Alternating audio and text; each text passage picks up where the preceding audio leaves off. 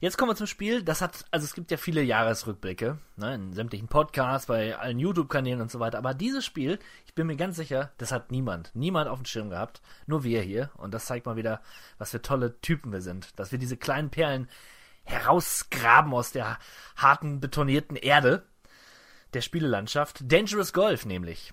Dangerous Golf, Dangerous Golf, Indoor Golf sozusagen.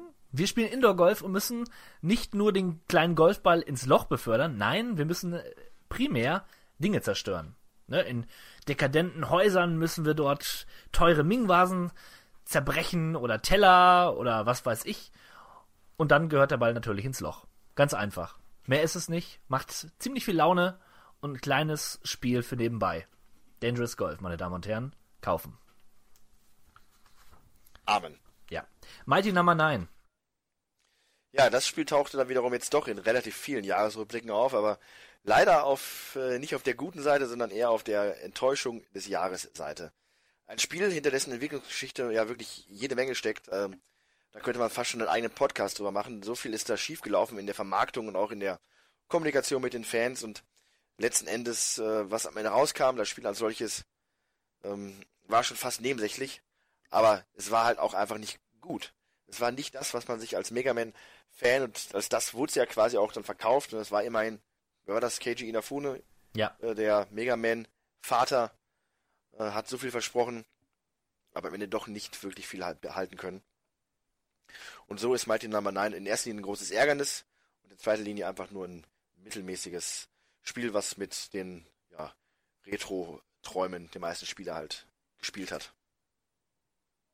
Traurig, traurig war auch Umbrella Corps. Und das sage ich nochmal besonders äh, aus dem Hintergrund, denn ich habe es damals im E3-Podcast nochmal mit leicht optimistischer Note versehen äh, erwähnt. Ich dachte mir, ha, prinzipiell so ein Shooter mit diesem namenlosen Umbrella Corp Typen äh, im Multiplayer könnte interessant sein. Ich habe aber eher an sowas gedacht wie, ich sag mal, Call of Duty. Äh, letzten Endes war es aber was ganz anderes. Ein grauenhafter, äh, ja, First-Person Shooter, der schon auf Teamplay ausgelegt war, aber schon nach kurzer Zeit gab es kaum Menschen, mit denen man hätte spielen können, weil die meisten waren halt nicht so blöd, sich das wirklich zuzulegen. Und so war es dann halt ein ewig gleicher, langweiliger Zombie-Gen-Sammler-Simulator. Ah, ah, sprich nicht weiter, es ist einfach furchtbar. Ja, es ist einfach furchtbar und äh, ich möchte mich nochmal entschuldigen. Für jeden, der damals nach diesem Podcast gedacht hätte, ah, Umbrella Corps könnte gut sein, der 16-Bit-Mal, das ist ein autarker Typ, äh, ne, dann gebe ich dem doch mal so ein, riskiere ich doch mal ein Auge. Tut mir leid, Leute, auch ich kann mal ins Klo greifen. Ja, ein Spiel kam noch raus äh, im Juni und auch da wurde relativ sehnsüchtig drauf gewartet, möchte man fast schon sagen, weil der Ursprungstitel hat ja sich aus irgendwelchen Gründen einen Kultstatus erarbeitet. Aufgrund seiner seines interessanten Gameplays und auch seiner schönen Grafik, zumindest seiner eigenständigen Grafik. Die Rede ist von äh, Mirror's Edge. Und Mirror's Edge Catalyst erschien dann auch dieser Tage. Aber auch da äh, war dann die Vorfreude größer als dann die Freude über das finale Produkt, denn äh, wo das Gameplay quasi gleich geblieben ist, gab es noch ein paar Elemente, die EA gestreamlined hat, auch so eine Open World, die nicht so gut ankam. Und so wurden die Hardcore-Fans verprellt und die Leute, die Neueinsteiger, die fanden das vermutlich dann generell nicht interessant. Und auch weil EA tatsächlich, und äh, das kann ich eigentlich auch nur bestätigen in so einem Rückblick, keine wirklich große Marketingkampagne gefahren hat für dieses Spiel. Keine großartige Werbung oder sonst wie. Äh, es ist einfach erschienen. Äh, und ja, so ging es dann quasi auch unter. Ich glaube, die haben sich so ein bisschen auf den vermeintlichen Kultstatus des, Spiel, des Spiels verlassen, den der Erstling ja mittlerweile hat. Wobei ich das absolut nicht nachvollziehen kann. Aber das ist auch nur meine persönliche bescheidene Meinung. Ja, da geht's mir ähnlich. Naja, gut, bevor wir weitermachen, haben wir noch einen Einspieler von einem Hörer. Ihr werdet ihn vielleicht kennen. Sein Name ist Dahok und er hat uns so ein paar Sachen mitgeteilt, die ihn dieses Jahr oder vergangenes Jahr zumindest das Jahr 2016, bewegt haben. Bitteschön, Dahok. Mein persönliches Highlight-Spiel des Jahres 2016 ist Uncharted 4. Äh, ich hatte wirklich sehr viel Freude schon mit den äh, Vorgängern dieses Spiels und habe sie passenderweise auch erst kurz vorher gespielt und war entsprechend gehypt auf den vierten Teil. Und er hat wirklich alles gehalten, was er vorher versprochen hat. Die Grafik ist famos für die PlayStation. Ähm, sie erzeugt eine wunderbare Atmosphäre. Die wirklich vielen wechselnden Sp äh, Schauplätze äh, sind einfach toll gestaltet und ähm, ja, geben wirklich ein Indie-Feeling einfach immer wieder mit. Ähm, mir persönlich gefällt diese gute Mischung aus Klettern, äh, Schusswechseln und auch vielen Rätseln einfach sehr, sehr gut und hat dann eine Menge Freude bereitet. Äh, unterstützt wurde das dieses Jahr noch dazu, dass wir ähm, die Möglichkeit hatten, bei dem Spiel mit äh, Fahrzeugen zu arbeiten. Das heißt, man hat sowohl Boote als auch Jeeps zum Beispiel gehabt, äh, die auch eine enorme Freude beim äh, Spielen erzeugt haben. Insgesamt Uncharted 4 wirklich ein super tolles Spiel. Äh, es hat mich sehr viel oder sehr viel Freude gemacht, das Spiel zu spielen. Und äh, ja, auch ein trauriges Auge natürlich dabei, äh, weil man weiß, dass ähm, die Uncharted-Serie mit Nathan Drake jetzt erstmal zu Ende ist mein zweites Highlight ist definitiv Pokémon Go gewesen. Äh, Pokémon Go ist sowohl meine erste VR-Erfahrung auf einem mobilen Endgerät gewesen, äh, als auch meine erste Pokémon-Erfahrung überhaupt. Ich habe bisher vorher noch kein einziges Spiel davon gespielt. Ähm, es hat mir zu Beginn sehr viel Spaß gemacht. Ähm, insbesondere die VR-Erfahrung war sehr cool. Ähm, nutzt sich sehr schnell ab und auch im, äh, bezogen auf den Akku ist man relativ schnell geneigt, äh, die VR-Erfahrung auch wieder auszuschalten. Deswegen bin ich sehr gespannt, ob es da noch Nachfolger gibt, die das anders umsetzen, zum Beispiel in einer Harry Potter-Welt oder einer Star Wars-Welt zum Beispiel. Mal schauen, was da noch kommt. Aber das Spiel hat mich bis jetzt äh, weiterhin an der Stange gehalten. Ich habe weiterhin sehr viel Spaß daran, äh, Pokémons zu sammeln, sie zu entwickeln, Eier zu entwickeln und so weiter und so fort. Ähm, deswegen auch, damit, weil ich bis jetzt noch bei der Stange geblieben bin, definitiv eins meiner Highlight-Spiele des Jahres.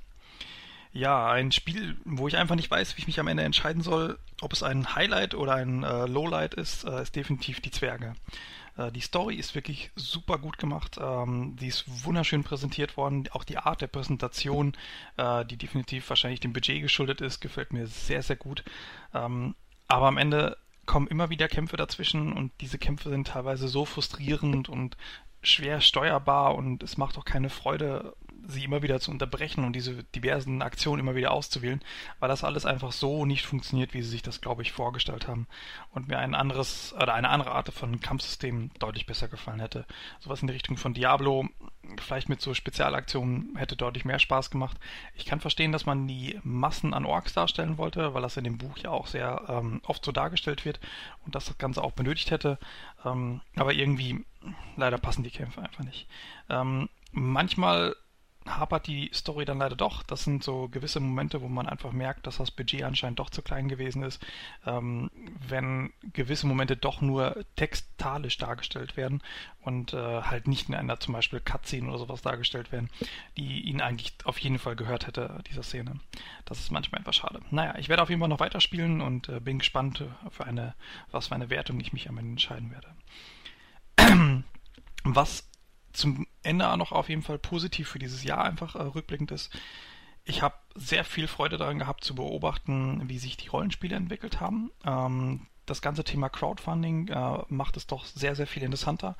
Ähm, es kommen viele Spiele auf den Markt, äh, die wahrscheinlich sonst es so nicht gegeben hätte. Und ähm, zum Beispiel Wasteland 3 oder ähm, Tides of äh, Numenera sind nur zwei dieser Beispiele. Genauso wie Banner Saga 2, was dieses Jahr erschienen ist, oder auch ein äh, Tyranny, was erschienen ist. Ähm, auf die freue ich mich alle unglaublich. Ähm, sie werden mir, glaube ich, sehr, sehr viel Spaß machen und ich hoffe, ähm, dass das so weitergeht und dass da noch mehr Material kommt, auf das man sich auch in 2017 freuen darf. Ja, in diesem Sinne, äh, Kawabanga Play, vielen lieben Dank äh, für das schöne Jahr 2016 und ich wünsche euch alles, alles Gute und viel Erfolg auch für 2017. So, und der Sommer, der wurde von einem Spiel begleitet, wo Jung und Alt gemeinsam losgezogen sind, um kleine Monster zu fangen mit ihren Handys. Ich rede natürlich von Pokémon Go, ein, dem Sommerhit. Ein Sommerhit, der aber auch beweist, dass das Sommer ein Loch hat und das äh, regelrecht die Spiele aufsaugt. Für so ein Spiel wie Pokémon Go der perfekte Nährboden, denn es haben wirklich alle drüber gesprochen und alle haben es auch installiert und auch gespielt und ähm, die Spielerrate ist aber auch natürlich dann relativ eingebrochen, äh, Verhältnis auch relativ stark. Nicht so stark wie bei einem anderen, einem anderen Titel, über den wir gleich noch sprechen werden, aber auch relativ heftig. Nichtsdestotrotz wird Pokémon Go nach wie vor gerne gespielt und ähm, auch von mir hin und wieder mal angemacht und mal nach einem anderen Pokémon Ausschau gehalten. Wir haben ja schon darüber gesprochen, aber im Endeffekt ist es nichts anderes als so eine Art Geocaching. Man geht durch die reale Welt, hat eine Art auf Pokémon umgestellten Google Maps auf dem Handy vor sich und wird dann angezeigt oder man bekommt angezeigt, wo sich Pokémon befinden, kann da hingehen, kann sie einfangen und kann dann im Anschluss mit diesen Pokémon auch Kämpfe bestreiten in sogenannten Pokémon-Arenen, die dann für sein Team, für das man sich vorher entschieden hat, äh, rot, gelb oder blau, äh, das Ganze einnehmen. Ist ein netter Zeitvertreib, eine meiner Lieblingsspiele-Apps, vielleicht sogar die Lieblingsspiele-App, weil ich sonst nicht viel halte von. Die einzige. Ja, das kommt auch noch hinzu. Ja, ist eine nette Sache für Pokémon-Fans sowieso und äh, ich finde gerade mit der Pokémon-Franchise funktioniert das wirklich optimal, weil es ja auch in dem Spiel darum geht, in die Welt hinauszuziehen und die Pokémon in der Wildnis zu fangen. Ja, ich habe ganze vier Tage da Spaß damit gehabt. Dann war es auch schon wieder vorbei. Mehr als ich annahm. Schade. Mehr als ich annahm. Ja, na gut. Mit Ghostbusters hatte, glaube ich, kein Mensch der Welt Spaß. Zumindest die, dieses oder letzten, im letzten Jahr. Ja, mit Ghostbusters ähm, konnte man eigentlich nur verlieren. Äh, der Film erschien ja auch, wie wir uns alle erinnern, unter höchstem Aufschrei der, der Fanbase und da wurde ja ein richtiges Politikum drum entwickelt, ne, ob man jetzt den Film nicht gut finden darf, weil da die Frauen die Hauptrollen spielen und ob man das ob der erwähnen dürfte und das nur am Rande, äh, dass der Film selber nur im besten Fall mittelmäßig war, das kam dann eigentlich dann auch am Ende zu selten in der Diskussion heraus. Und in diesem Fahrtwasser erschien dann quasi auch dieses Spiel, was ja, wenn ich mich nicht täusche, sogar relativ dicht an das Ende des Spiels, des neuen Films quasi anschließt, ohne ihn gesehen zu haben. Zumindest Keine Ahnung, sind das, sind das denn überhaupt Charaktere aus diesem Film? Nee, es geht dachte, darum, das dass in anderen, anderen Städten quasi auch Ghostbusters Stationen eröffnet werden. Ah, okay. das ist absurd. Ja. Ja. Es gibt nur die einen Ghostbusters. Ja. Bill Murray und Co. Richtig, aber die wurden ja schon im Film quasi äh, entmannt. genau ah. genommen, denn die tauchten ja alle auf und haben nicht ihre Rollen gespielt. Das macht es ja noch eigentlich, war noch ein größerer Tritt zwischen die Beine des, mit dem männlichen Aufschreier. Naja, aber gut. Hm. Genug Ghostbusters. Oder möchtest du noch was zu diesem Titel sagen? Nein, nein, nein, nein, nein, absolut nicht. Ich möchte jetzt in die Tiefe des Meeres. Song of the Deep war ein wunderschönes Metroidvania Indie-Spiel, ähm, wo wir ein kleines Mädchen spielen, die ihren Vater sucht und dazu in ein Unterseeboot steigt und das Meer erkundet. Klingt gut, oder? Klingt erstmal nach einer guten Prämisse. Ja, und ich glaube, die wird auch ganz gut umgesetzt. Ist ein kleiner Geheimtipp. Schön gestaltet, gezeichnet, animiert. Kann man machen. Kann man auf jeden Fall machen. Was man nicht wirklich tun sollte, ist ins Weltall hinauszugehen und dort in einem kaputten Raumschiff durchs All zu fliegen, beziehungsweise durchs All zu fliegen inmitten von Trümmern. Was könnte das jetzt für eine Überleitung ja. gewesen sein? Hm, ich wundere mich. Ja, äh, Adrift heißt das Spiel und basiert so ein bisschen auf dem Film, ähm, sag schon, äh, Gravity? Nee, war das Gravity? Gravity ist wo die im, ja. ja, nein, ich meine das halt, wo die sind hochgeschickt worden, die Astronauten, und dann kommen die nicht mehr rein oder, oder es geht kaputt und die schweren dann halt, die fliegen dann ins, im All rum. Genau, das ist Gravity. Das ist Gravity, gut. Ja, darauf basiert das Ganze und ist für VR eigentlich auch entworfen worden. Man kann es natürlich auch so spielen. Das Problem ist nur, dass man ständig Sauerstoff braucht und man ist so immer wieder getrieben, nach, nach Sauerstoffflaschen Ausschau zu halten. Da kann ich mir die ganze Schönheit des, des Spiels nicht anschauen. Das hat mich nur gestresst und dann habe ich es nach einer Viertelstunde ausgemacht einzige richtige Maßnahme. Ja, ansonsten sieht es schick aus und ist irgendwie auch eine coole Idee. Nur leider hat es mich nicht gefesselt. Absu? Absu jedoch. Ja, schauen wir, gehen wir wieder in die Tiefe des Meeres, nicht wahr? Genau. Ich, ja, wir hätten eigentlich die beiden Spiele zueinander packen sollen. Also Song of the Deep und Absu zusammen. Das wäre besser gewesen. Aber absolut tatsächlich sehr schön ist ja von teilweise von Leuten, die auch das Spiel Journey gemacht haben. Dementsprechend äh, sieht die Grafik auch ähnlich aus. Erreicht aber in, in keiner Sekunde die aufgepasst Tiefe. Ich habe nur drauf gewartet. Großartig.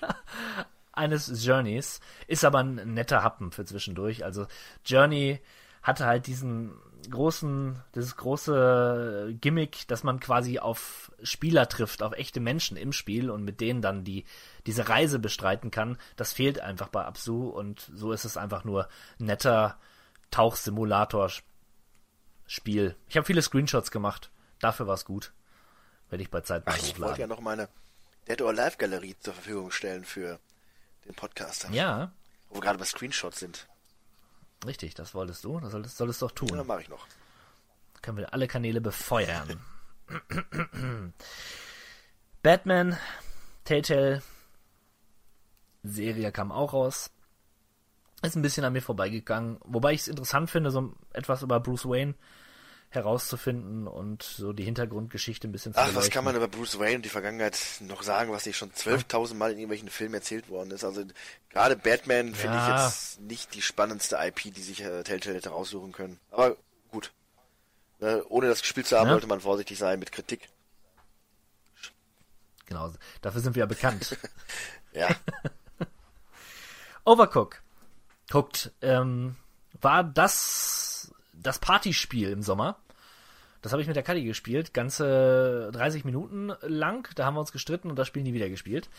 Es geht um kleine Köche. Ne? Man spielt quasi als Kochteam und muss Gerichte kochen.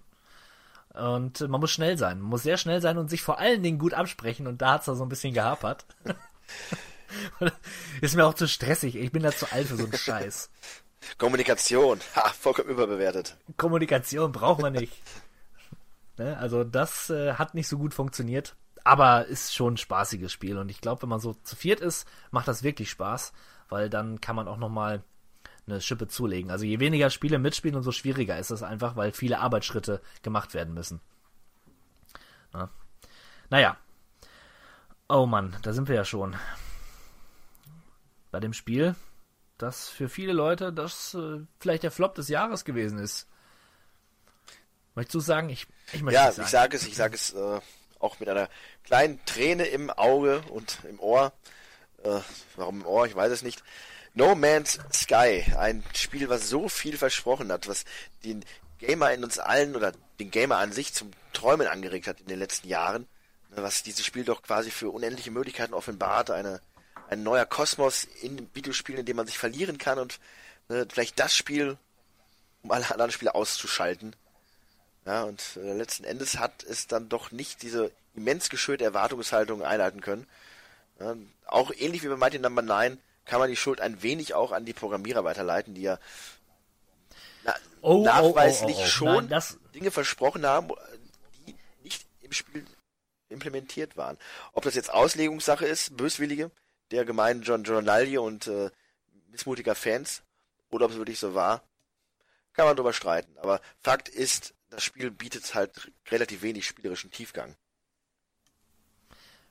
sehe ich nicht so. Also ja klar, je nachdem, was ich er erwartet habe oder von dem Spiel ja wirklich mir erhofft habe, äh, kann ich schon verstehen, dass mancher da enttäuscht ist. Allerdings wird Content nachgeliefert, nicht zuletzt erst letzten Monat oder vor zwei Wochen oder so gab es ja ein großes Update, wo man jetzt auch seine eigene Station bauen kann und so weiter. Also es passiert da schon was. Und ja, die Schuld auf die Entwickler zu schieben, naja, ich weiß nicht. Es, man muss sich mal vorstellen, das ist so ein kleines Indie-Team, die haben nicht viel Erfahrung damit und der John Murray hat vielleicht wirklich das eine oder andere gesagt, was jetzt, jetzt noch nicht so vorhanden ist. Aber ich glaube, dass Sony auch einen ganz großen Teil der Schuld auf sich nehmen sollte und auch kann ähm, die haben denen so viel Druck gemacht, das Spiel musste fertig werden.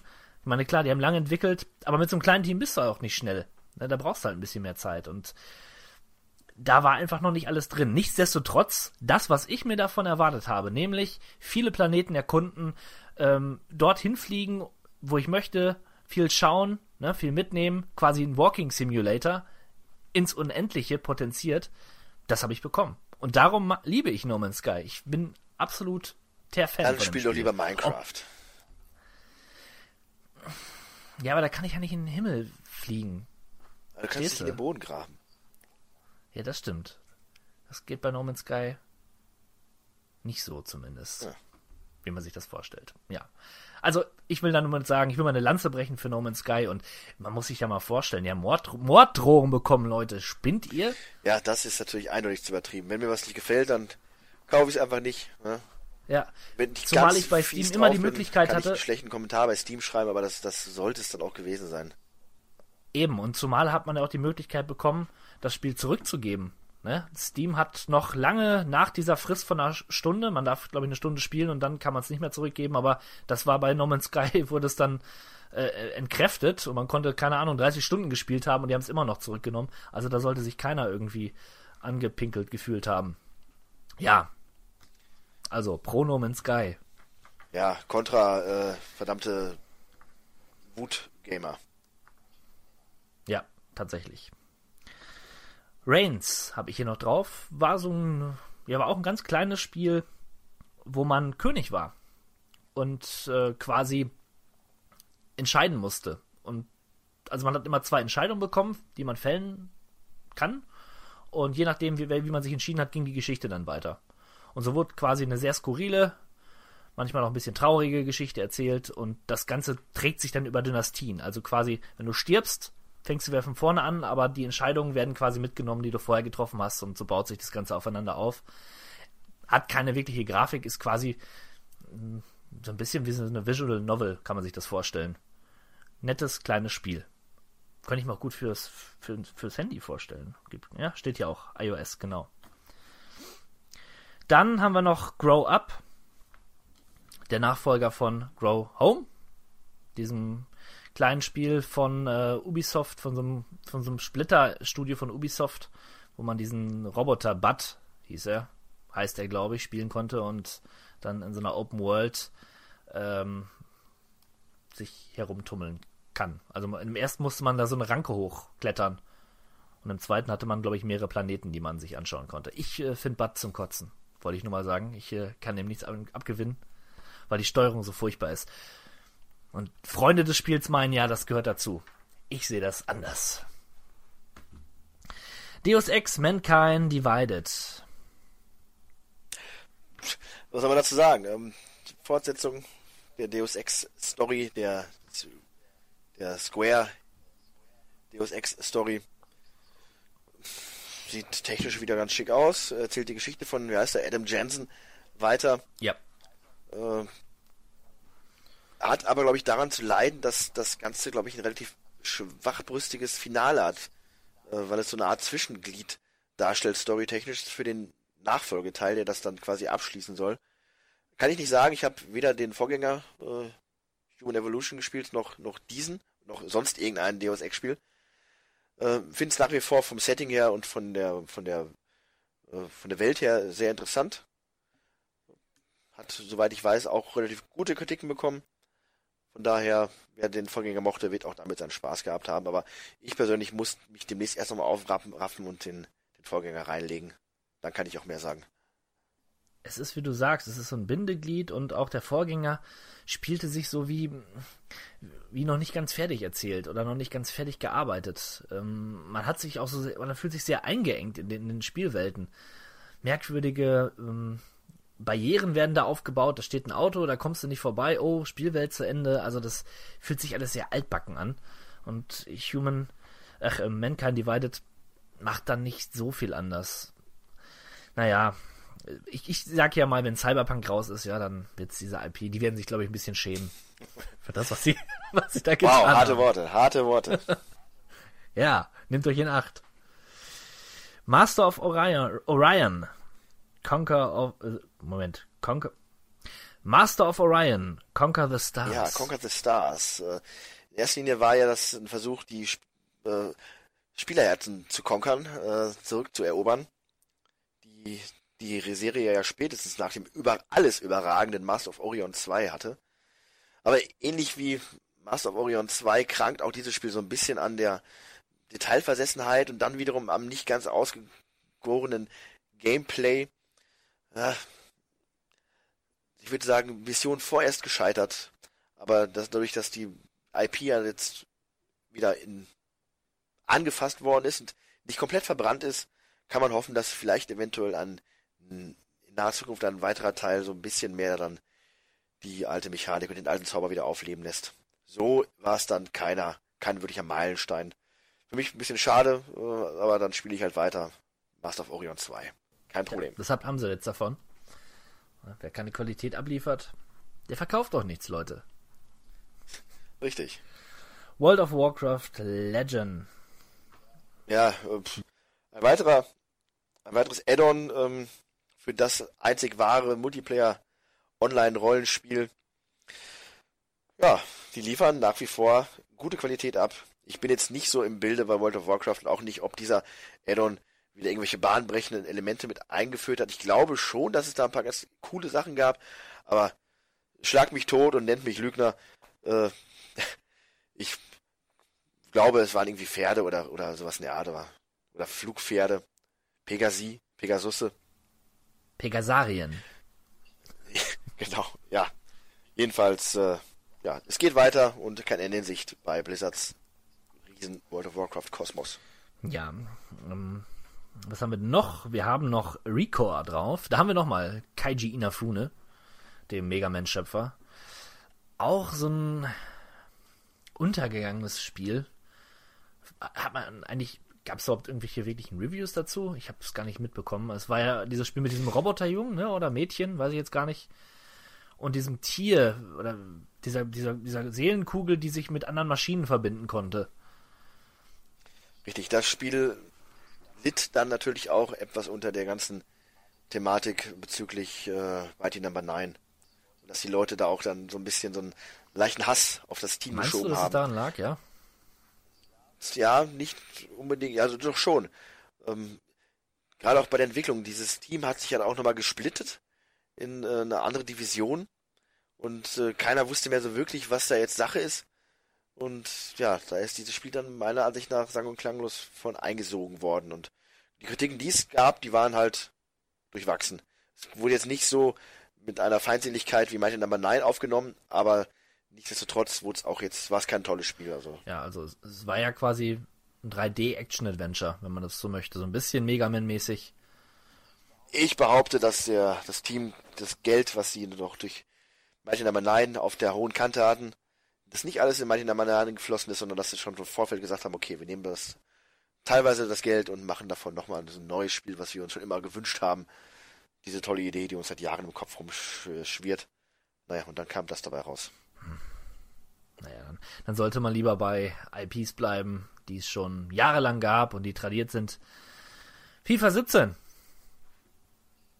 Ja, auch da haben wir schon viele, viele Worte drüber verloren, ähm, vor einigen Podcasts. Und das auch nicht zu Unrecht. Es ist ein gutes FIFA. Ähm, es ist nicht besser als 16, das habe ich mir auch schon erwähnt. Der Story-Modus um Alexander ist gut. Ähm, finde jetzt, wo er auf Deutsch verfügbar ist, äh, hat er nochmal ein bisschen an Klasse verloren. Denn die deutschen Sprecher sind nicht so gut wie die englischen Sprecher. Vielmehr versuchen die deutschen Sprecher, das, was die Engländer sagen, eins zu eins zu übernehmen. Und das führt dann halt zu merkwürdigen Aussprüchen, die die ganzen Gespräche noch künstlicher wirken lassen, als sie ohnehin schon sind. Äh, man merkt einfach, gerade wenn man das auf Englisch schon gespielt hat, dass es eine eins zu eins Übersetzung nur ist und wenig Eigeninitiative reingebracht worden ist. Äh, schade. Sprecher sind gut, teilweise. Äh, ich fand es im Englischen alle gut. Im Deutschen ist zum Beispiel der Erzfeind hier vom Alex Walker ist nicht wirklich gut gesprochen. Und äh, Hm. habe ich gerade Alex Ja, Walker ich, ich wollte dich nicht korrigieren. Ich habe gedacht, sorry. Ja, Alex Hunter, Walker ist der Erzfeind. Okay. So. Und ja, ansonsten, ähm, das Spiel sieht minimal besser aus. Es gibt minimal mehr Ligen zur Auswahl. Der Foot-Modus macht nach wie vor die ersten äh, Tage sehr viel Spaß. Spätestens dann, wenn man mehr genötigt wird, Echtgeld oder noch mehr Zeit reinzupumpen, dann verliert es für mich den Reiz und darum spiele ich es auch inzwischen nicht mehr. Ja, ansonsten ist es FIFA, wie es bleibt und lebt. Die Kommentatoren sind grauenhaft, darum kann man ganz vollkommen ohne Gewissensbisse die Kommentare ausstellen und Musik dabei hören. Das ist dann wenigstens ein kleiner Vorteil. Ansonsten, ja, revolutioniert die Serie nicht, wird aber auch auf keinen Fall dafür sorgen, dass im nächsten Jahr weniger FIFAs verkauft werden. Okay, das ist mal eine Ansage. Ja. Und jetzt kommt meine Ansage zum Thema Forza Horizon 3. Ich glaube, obwohl ich habe ich hab's eigentlich, ich habe eigentlich schon meinen Rant abgelassen damals, aber ich tue es gern nochmal in ähnlicher Form. Forza Horizon 3, das große, große Rennspiel, was von Presse und Fans geliebt wird, aufgrund seiner tollen Spielmechanik, aufgrund seiner riesigen Spielwelt, die nicht riesig ist, meine Freunde. Australien ist größer als das, was Forza Horizon 3 uns weismachen möchte. Bei Weitem. Ja. Also das Spiel ist geradezu winzig und das ist auch mein größter Kritikpunkt. Keine zehn Minuten gefühlt bin ich geradeaus gefahren, schwupp, Ende. Und vor allen Dingen, das, das Krasse war, ich mache das Spiel auf und öffne die Karte und denke mir so, ach ja, naja, das ist ja wahrscheinlich nur ein Teil der Karte, da kommt ja sicherlich noch was dabei. Aber nein, Leute, das ist die ganze Spielwelt. Es macht, es kann doch wohl nicht angehen, ehrlich. Dann kriegt man eingeprügelt, du kannst hinfahren, wo du willst, du hast einen riesigen Spielplatz, aber der Spielplatz ist nur klein. Er es ist so, als wenn man, als wenn man ein Kind ist und den, den Spielplatz sieht, dann ist er groß, ja, aber wenn man erwachsen ist und sich denselben Spielplatz anschaut, dann ist er klein. Versteht ihr, was ich, was ich sagen möchte? Du möchtest damit sagen, The Crew ist der, der Vater von Forza Horizon, zumindest was die Weltkarte ja, angeht. Allerdings, The Crew, das ist eine Spiel, das ist eine Spielwelt. The Crew ist das bessere Spiel. Ja, ach, mir hat's keinen Spaß gemacht. Ich hatte am Anfang auch viele technische Schwierigkeiten. Es lief nicht so rund und mich haben die Charaktere genervt. Dieses ganze Festival-Setting ist völlig albern. Ich meine, da hätte ich ja noch irgendwie drüber hinwegsehen können, aber es ist dann doch zu dominant, als dass man es ganz ausblenden kann. Ach, nee. Ich bin doch kein Rennspielfreund. Leider. Aber dafür sehr, sehr leidenschaftlich darin, dieses Spiel äh, in seine Schranken zu weisen. Ja. Also als The Crew-Fan kann man dieses Spiel nur hassen.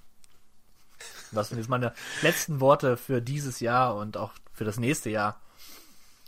Ja, ich kann dazu nur sagen, äh, sein flammender Appell hat auch in mir wieder zumindest die Lust geweckt, mal wieder The Crew Das ist gut. Das wollte ich damit erreichen. Mehr geht's mir hier nicht. Danke. Gut. Mafia 3. Damit beginnt der Oktober. Und äh, Mafia 3 tatsächlich für mich als langjähriger Freund und Fan des zweiten Teils eine echte Enttäuschung. Das fing bei der technischen und optischen Präsentation an, die echt nicht schön aussah. Ähm, viel schlimmer war aber, dass es geruckelt hat, wie Hulle zumindest am Anfang. Und das bei der Grafik habe ich nicht einsehen können und wollen. Dann war es natürlich so, dass die Geschichte, die dort erzählt wurde, da habe ich so das Gefühl, dass viele Leute das Gefühl haben, ich habe das Gefühl, dass das Gefühl hat, ja, ja, ja, bla bla bla. Ähm, viele Leute denken und sagen, dass sie gut ist. Ich finde, sie ist ziemlich belanglos und vor allen Dingen nicht besonders elegant erzählt. Es gibt ja diese dokumentarischen Einwürfe von irgendwelchen Leuten aus der Zeit die quasi Rückschau halten auf die Geschehnisse von damals, aber das gab es in Filmen schon mal besser, meiner Meinung nach. Und auch so ähm, finde ich, gerade was, was so Lippensynchronität angeht, ist skandalös. Das teilweise bewegen sich die Figuren gar nicht. Sie stehen einfach nur da. Und dann höre ich auf der anderen Seite, wie gut das Spiel doch inszeniert ist und ganz toll. Also das hat mich nicht abgeholt. Und die Open World, gut, die hat mir ein paar Stunden Spaß gemacht, aber dann hat man auch echt schon alles gesehen und es wiederholt sich alles sehr stark, ja, nicht so wirklich, nicht so wirklich gelungen, das Ganze. Schön ist allerdings die Musik, die, die, hat, die hat mir Spaß gemacht und vor allen Dingen das Kampfsystem. Also dieses Shooting, die Shooting-Passagen sind richtig gut und machen auch Spaß und die Schüsse fühlen sich auch wuchtig an. Das war, war ganz gut. Aber ansonsten nicht mehr wirklich Mafia. Zumal es ja auch nicht mehr viel mit der italienischen Mafia zu, zu tun hat, außer dass man sie bekämpft. Und äh, Vito Scaletta vom zweiten Teil wieder da ist, was mich persönlich sehr gefreut hat, weil Vito ist einfach cool und meiner Meinung nach auch der bessere Charakter. Tja, schade. Kleine Enttäuschung meinerseits. Ergänzende Worte zu Mafia 3? Ja, nicht wirklich. Äh, auch nur ähnlich wie was sich so ein bisschen wie ein roter Faden durch das Jahr zieht. Die meisten Spiele, auf die man sich so insgesamt am meisten gefreut hat, waren dann doch die, die einen am größten enttäuscht haben. Also, ich sage jetzt mal bis auf Uncharted, ja, sagen wir mal im Gesamtkonstrukt der Spielerszene äh, war das schon durchaus bemerkbar. Also wir kommen auch noch später zu einem Titel, äh, wo die Vorfreude ähnlich groß war wie bei No Man's Sky, was aber auch nicht den Erwartungen, äh, die Erwartungen treffen konnte. Ja, und Mafia war es halt ähnlich. Die Technik, wie du schon sagtest, war teilweise haarsträubend. Äh, also gerade auch die, so die, die, die, die Skybox sah mitunter echt zum Lachen aus. Da gab es auf dem N64 eine schönere Himmelanimation. Naja, wer weiß, wo da die Prioritäten gelegen haben. Ich hatte das ja quasi auch auf dem Schirm, weil so ein schönes Open-World-Spiel und der Mafia bin ich ja im Allgemeinen auch nicht abgetan, also zumindest der romantisch verklärten, äh, dem romantisch verklärten Blick, den man durch Filme wie äh, Der Pate oder, oder Goodfellas erlangen konnte. Aber, naja, das Spiel und die Kritiken haben dann nicht dazu geführt, dass, dass sich das bei mir als große Kaufreferenz irgendwo eingereiht hätte. Schade, schade. Wie sieht's denn mit Gears of War 4 ja, aus? Wieder einmal kann ich nur sagen, das ist der einzige Grund, warum ich nach wie vor eine Xbox mir zulegen würde oder einen leistungskräftigen Computer. Äh, ne, die Gears of War Reihe geht weiter, jetzt in weiter Zukunft nach dem siegreichen Abschluss des dritten Teils. Und es ist, wie gehabt, alles vom Alten geblieben. Es wird geschnetzelt, die neue Gefahr oder die alte Gefahr, ne, wer weiß das schon so genau. Äh, gilt es zu niedergemetzelt zu werden in klassischer Duck and Cover Third-Person-Manier. Ja, einfach nur Gears of War. Spaß mit sozusagen. Waffen. Spaß mit Waffen hat man auch im Spiel Shadow Warrior 2. Was sagst du dazu? Shadow Warrior, hm, nie von gehört, von diesem Titel. Nein, aber tatsächlich ist es wirklich so, dass äh, dieses Spiel ähnlich überraschend gute Kritiken bekommen hat wie vor einigen Jahren Wolfenstein. Ein Spiel, was aus dem Nichts kommt, was war allein mit seiner, mit seiner, mit seinem Charme und mit seinem Charakter die Leute einnimmt und äh, dann zu einem Art Überraschungshit im Shooter-Level avanciert ist. Also Tatsächlich, also und man muss dazu sagen, ich wette, da gibt es so eine, so eine Front. Die Leute, die Doom gut finden und die Leute, die Shadow Warrior gut finden. Also zwei Lager, die sich da kriegen und bekämpfen.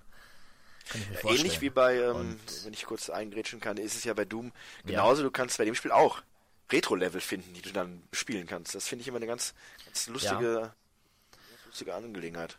Wo, wobei Shadow Warrior 1 das eigentlich schon ja im Ansatz gemacht hat. Es gab da so geheime Passagen, wo quasi ein Mini-Retro-Level drin war. Also beispielsweise du gehst durch so einen Wasserfall und dann ist da äh, ist ein Auszug aus dem Level von Shadow Warrior 1, also dem Ur-Ur Shadow Warrior quasi. Ja, ist jetzt, weil die Shadow Warrior Reihe ist ja quasi geremaked, was vielleicht einige von euch da draußen nicht wissen. Sehr brutal, sehr schnell, macht Spaß. Und ich glaube, es gibt da Dutzende von Waffen, noch viel mehr als bei Doom und die Levels sind prozentual Und einer der wenigen. Shooter, wo auch wirklich dann Nahkampfwaffen äh, wie Schwerter cool zum Einsatz kommen. Oh ja, auf jeden Fall. Das macht auch wirklich Spaß. Naja, gutes, gutes, guter Titel. Das äh, freut mich mal wieder. Vielleicht ist World of Final Fantasy auch ein guter Titel. Ja, hatte ich zumindest erst die Hoffnung, als ich da gesehen habe, was äh, Square uns da so anbietet. Äh, es wirkte wie so ein klassisches Final Fantasy, aber das so mit diesem kleinen Pokémon-Twist, quasi, dass man als seine Spielfigur andere ehemalige Final Fantasy Helden und Charaktere sammeln kann und die dann für sich kämpfen lässt. Und prinzipiell ist es auch so. Ähm, dann gibt es dazu noch diese merkwürdige Mechanik, dass man die übereinander stapeln kann, diese Figuren. Äh, je nachdem, welche Größe sie haben. Man kann sie schrumpfen oder Normalgröße behalten. Dann kannst du das Ganze kombinieren und die Schrumpfleute können auch nur bestimmte Schrumpf-Dinge äh, durchführen. Naja, dann war es mir irgendwo doch zu seltsam und äh, dann habe ich die Finger von gelassen. Ich habe die Demo dazu gespielt. Hat mir nicht gefallen. Das ist halt das, was bei Japano-Rollenspielen häufig zum Tragen kommt, ist das Leveldesign. Das hat sich auch so leer angefühlt irgendwie. Ich meine, vielleicht ist es im fertigen Spiel dann doch anders. Das Kampfsystem war jetzt auch nicht so, so prickelnd. Naja. Schade. Titanfall 2. Ja, Titanfall 2, ein ähm, interessanter Titel in diesem Jahr, der ja schon auf der E3 angekündigt worden ist und auch da so ein bisschen darunter litt, dass Titanfall 1 als quasi die Neufindung des Rats angepriesen worden ist und letzten Endes einfach nur ein guter Shooter war mit viel verschenktem Potenzial. So, und ähm, dann kam Titanfall 2 raus und äh, vor Titanfall 2 erschien, glaube, Call of Duty, den wir nicht erwähnt haben, weil alle wissen, dass Call of Duty jedes Jahr erscheint und dass wir es nicht gespielt haben, ist auch, glaube ich, kein Geheimnis. Und danach erschien ein weiterer Titel, den wir auch nicht erwähnen werden in unserem Rückblick, nämlich äh, Battlefield 1. Und in dieses eingebettet in dieses Shooter-Sandwich erschien Titanfall 2 und hatte noch relativ überschaubare Verkaufszahlen vorzuweisen, was ein wenig ungerechtfertigt ist, denn das Spiel hat wirklich an allen Schrauben, die bei Teil 1 etwas zu locker waren, gedreht und bietet jetzt ein wesentlich besseres Gameplay und das, was die meisten sich auch gewünscht haben, eine wirklich interessante und gut gemachte Einzelspielerkampagne. Also ein durchaus rundes Teil dieses Titanfall 2. Da teilen wir uns eine Information. Offensichtlich. Und ähm, ja. so ist es halt etwas untergegangen. Aber wenn man so ein Shooter-Fan ist und äh, vielleicht auch nur einer, der am, der eher am Rande Titel antestet, dann würde ich oder würde ich persönlich auch eher zu Titanfall greifen als zu irgendeinem der anderen großen Titel, die diesem Jahr erschienen sind. Hm. Boah. Ich glaube, wenn ich müsste, ich wüsste es nicht. Ich wüsste es ehrlich gesagt nicht. Mich reizt weder das eine noch das andere. Ja, Call of Duty auf keinen Fall. Ähm, was mich allerdings reizen würde, wäre das Spiel Tyranny. Ist ja eigentlich so ein The Hawk-Spiel, ne? Tyranny ist so ein The Hawk-Spiel. Das ist ja auch, äh, ist das von, von wem ist das? Von den Baldur's Gate-Machern, beziehungsweise von den Pillar, Pillars of Eternity-Machern? Keine Ahnung, es ist auf jeden Fall ein Rollenspiel, was in ähnliche Kerbe rein schlägt, nur dass die Entscheidung, die man innerhalb dieses Spiels trifft, viel, viel gewichtiger sein soll als in allen Spielen davor. So zumindest die PR, aber auch das Pressefeedback äh, klingt ähnlich nach. Also das scheint gut zu sein und es scheint auch konsequent durchgeführt zu werden je nachdem, für was man sich da entscheidet. Und vor allen Dingen kann man dort richtig böse sein, so richtig böse. Und wer wollte nicht schon immer mal richtig böse sein? Ja. Also ich wollte, außer ich natürlich, ich will immer äh, gut Ich sein. auch. Ne? Deswegen werde ich auch bei Spielen wie Fallout nie auch nur eine Tasse aus dem Haus eines NPCs stehlen. Aber tatsächlich ähm, bin, fällt es mir schwer, in Spielen böse zu sein, weil ich immer denke, ich kriege einen erhalte einen Nachteil Ja, das davon. ist wirklich wahr. Ähm, und so ist es eigentlich prinzipiell auch. Du kannst viele Quests, wo ich gerade schon Fallout ansprach, nicht wirklich zu Ende bringen äh, mit, mit einer bösen Einstellung. Was in gewisser Art und Weise schade ist. Äh, denn Spiele sind wirklich dazu ausgelegt, dass man der Held ist und nicht der Schurke. Also eine vorgegaukelte Freiheit der Entscheidungen oft. Genau, und, und das ist bei Tyranny soll es angeblich ein bisschen anders sein. Da müssen wir uns selbst ein Bild von machen. Was haben wir da noch? Äh, Dishonored 2 habe ich hier noch draufstehen. Ja, habe ich nicht gespielt. Äh, war ähnlich wie Teil 1 äh, ein sehr, sehr beliebtes Spiel, gerade bei den Kritikern. Ja, die Welt ist nach wie vor interessant. Die Ja, das stimmt. auch. Die Welt, ja. Die Welt ist interessant, aber irgendwie das, was draus gemacht wird, nicht. Also, ich spiele, also gerade der erste Teil, den ich gespielt habe, ich find's cool, ich finde das sieht alles toll aus, dieser Steampunk-Look, der ist cool, wirklich toll, aber so wirklich reingekommen bin ich nicht. Und darum liegt der zweite Teil bei mir auch noch nicht im Einkaufskorb meines Steam-Accounts. Silence gab's da noch, The Whispered World 2 von Dedalic äh, hat das Ganze so ein bisschen weitergeführt, die Geschichte und neue Aspekte dazu gelegt. Ähm, allerdings weniger Point-and-Click als vielmehr das, was man von Telltale-Spielen bekommt. Viele Entscheidungen treffen. Äh, ich glaube aber keine Quicktime-Events. Hoffe ich zumindest, weil dann bin ich, wäre ich da raus. Auch wenn ich die Telltale-Spiele mag, aber das gehört für mich nicht zu den Spielen von Dedelic. Die soll mal schön mal Point-and-Click bleiben. Watch Dogs 2. Ja, da könnte jetzt positiv. Überraschend positiv. Ähnliches Phänomen vielleicht, wie es bei Titanfall der Fall ist, wo sich die Programmierer auch dann offensichtlich angehört haben, was die Community zu meckern hat und das Ganze quasi dann behoben hat. Äh, ähnlich wie bei Titanfall aber auch, dass es vielleicht zu spät war, denn dieses Spiel lief so ein wenig, trotz der großen PR-Trommel, die Ubisoft mal wieder gedreht hat, ähm, ja, unter dem Verkaufsradar. Ich persönlich finde den Protagonisten und das ganze Setting noch unsympathischer, als es beim ersten Teil der Fall war. Ich mag diesen, diese Hexe Planet Cyber äh, Terroristen-Nummer, die die da abziehen, da kann ich mich null mit identifizieren und ich finde auch diese ganze Kultur relativ, ja, blöde. Von daher wäre das für mich schon mal halt ein Grund, dass ich das Spiel nicht so storymäßig annehmen könnte. Ob das jetzt Open World mäßig äh, ein Spielplatz ist, der einen beschäftigt und Spaß macht. Ich habe es nur kurz gesehen, als Stevo das mal angespielt hat. Ähm, sah gut aus, in der Tat. Und die Möglichkeiten, die man so hat, sind auch interessant. Durch sein Tablet und sein Smartphone kann man ja da wirklich alles steuern, aber ich kann nicht sagen, ob sich das intuitiv äh, regulieren lässt oder nicht, vermutlich schon, denn wie du schon sagtest, die Kritiken sind ja wirklich eigentlich alle relativ gut gewesen, mit Ausnahme Story und Charaktere. Das kam halt auch bei den meisten Leuten nicht so wirklich gut an. Ja, es sieht auf jeden Fall schöner aus und einladender als Watch Dogs 1. Das kann ich dem Spiel zumindest zugute halten. Ja. Watch Dogs 1 habe hab ich mich ja auch mit ausgesöhnt. Ne? Das hat zwei Anläufe gebraucht, ähnlich wie bei Sleeping Dogs, da mochte ich das Spiel. Aber ich frage mich ja immer, diese, diese Hipster-Charaktere, so nenne ich sie jetzt mal, wie kann Ubisoft eigentlich auch nur im entferntesten davon ausgehen, dass die bei den Leuten ankommen? Ja, keine Ahnung. Ähm, vielleicht ist das so der geneigte Teen oder Twen äh, ist für sich in seiner Selbstreflexion, sieht sich so. Oder für den ist das ein Ideal für, für irgendetwas. Kann sein, ich weiß es nicht, aber. Äh, Sind wir auch zu sehr in unserer Bubble und diese vokale äh, Mehrheit wird von uns so stark wahrgenommen, dass wir davon ausgehen, dass jeder sie hasst. Diese Hipster-Hacker-Typen. Äh, naja. Ja, in der Regel ist unsere Meinung aber auch immer die beste, oder zumindest die interessanteste. Von daher kann man davon schon ein bisschen ausgehen. Für uns auf jeden Fall, ja, das stimmt. Oh, jetzt habe ich aber ein schönes Spiel. Jetzt habe ich ja wirklich ein schönes Spiel. Auch so ein kleiner Hit, Überraschungshit, Planet Coaster.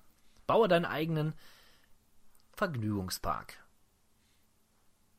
Schon mal was von gehört? Gesehen? Ja, habe ich. Ähm, cool. Das Spiel erschien ja relativ zeitnah mit einem anderen äh, ja, Spiel. Ich glaube Rollercoaster Tycoon, Tycoon und 2 oder genau, so. Genau, und das kam ja überhaupt nicht gut an. Richtig. Ähm, das Spiel war so schlecht sogar, dass äh, der Planet Coaster dadurch sogar noch etwas aufgewertet worden ist. Wobei der auch natürlich nicht perfekt war. Aber so die, ich, die Kritik, ich mag ja generell solche Spiele, Freizeitpark, Simulations, Aufbau, was auch immer.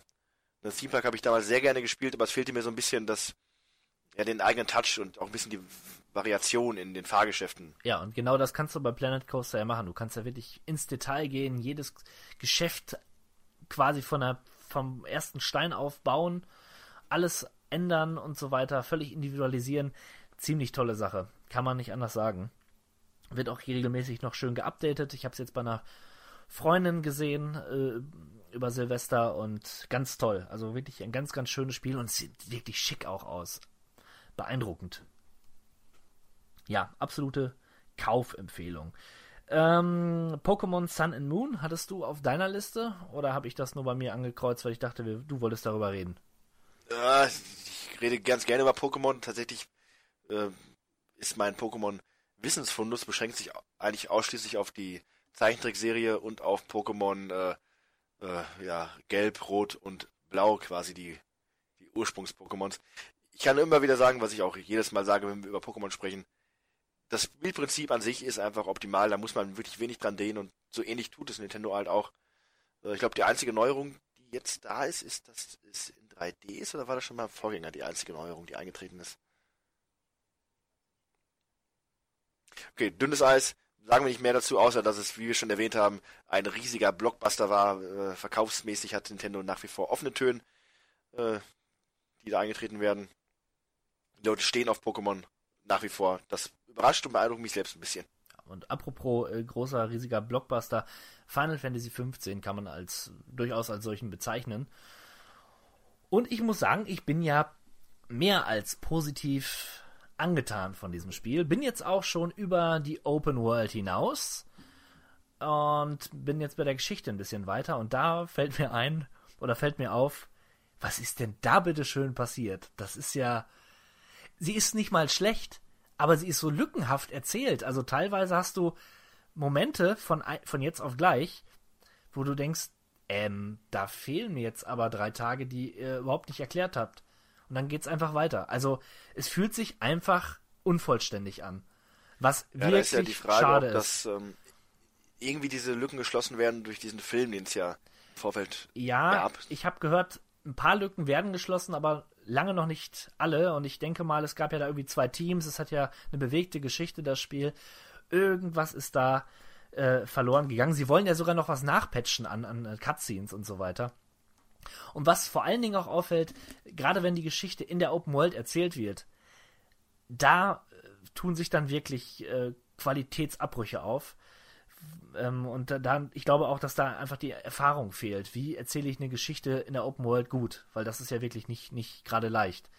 Ähm, können ja wirklich nicht viele Spiele von sich behaupten, gute Geschichten in, Open World, in der Open World zu erzählen. Jetzt, wo es so ein bisschen stringenter vorangeht, geht es, aber auch da sind, wie, wie gesagt, Lücken. Aber was ich auch sagen muss, es gibt Sequenzen, die, obwohl die Charaktere mir jetzt noch nicht so ans Herz gewachsen sind, zumindest was so in narrativer Ebene da auf mich zukam, da konnte ich noch nicht so einen Bezug aufbauen, aber trotzdem sind ein paar Szenen dabei, wo du denkst, wow, was ist denn jetzt los? So viel Gefühl und so viel Emotion. Also, ich will ja nicht spoilern, aber der, der Noctis, der kriegt also der kriegt sehr dicke. Und äh, manchmal liegen die Nerven dann ganz schön blank und er verliert auch die ein oder andere Träne und brüllt manchmal in einer Imbrunst. Also da muss man doch Stein sein, dass das einem nicht berührt. Dieser arme Junge. Alter, also Alter, da habe ich schon eine, eine, leichte Gänsehaut bekommen.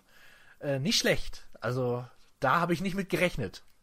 Und ich muss auch sagen, diese, die Charaktere sind wirklich nicht mal im, im Ansatz so nervig, wie man, wie wir beide am Anfang erwartet haben.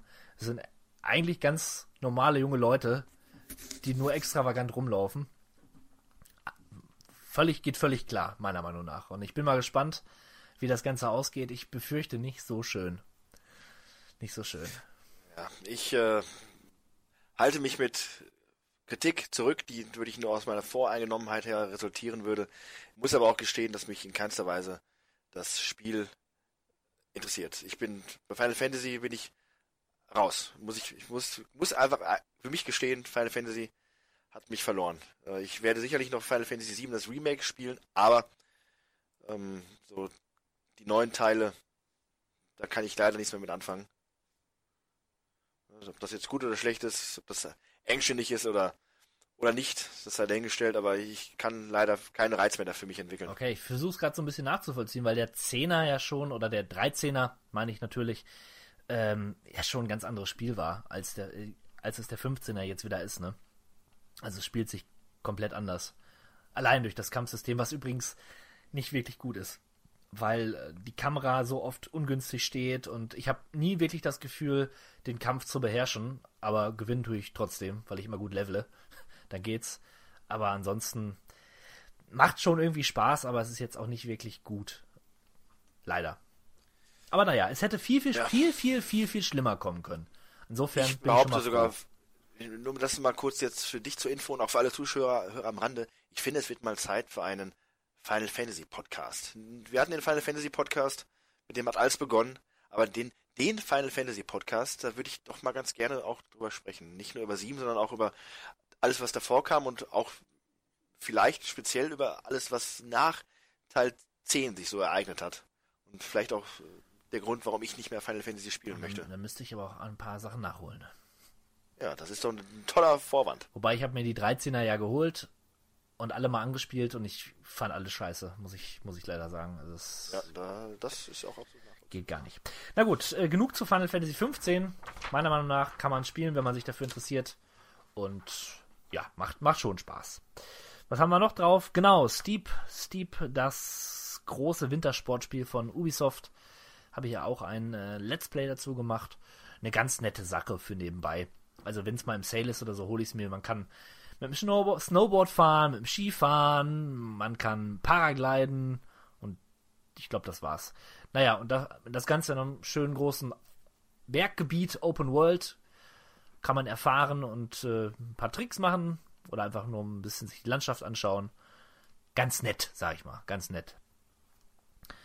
Ähm, ach, Dead Rising 4 habe ich hier noch auf meiner Liste. Ja.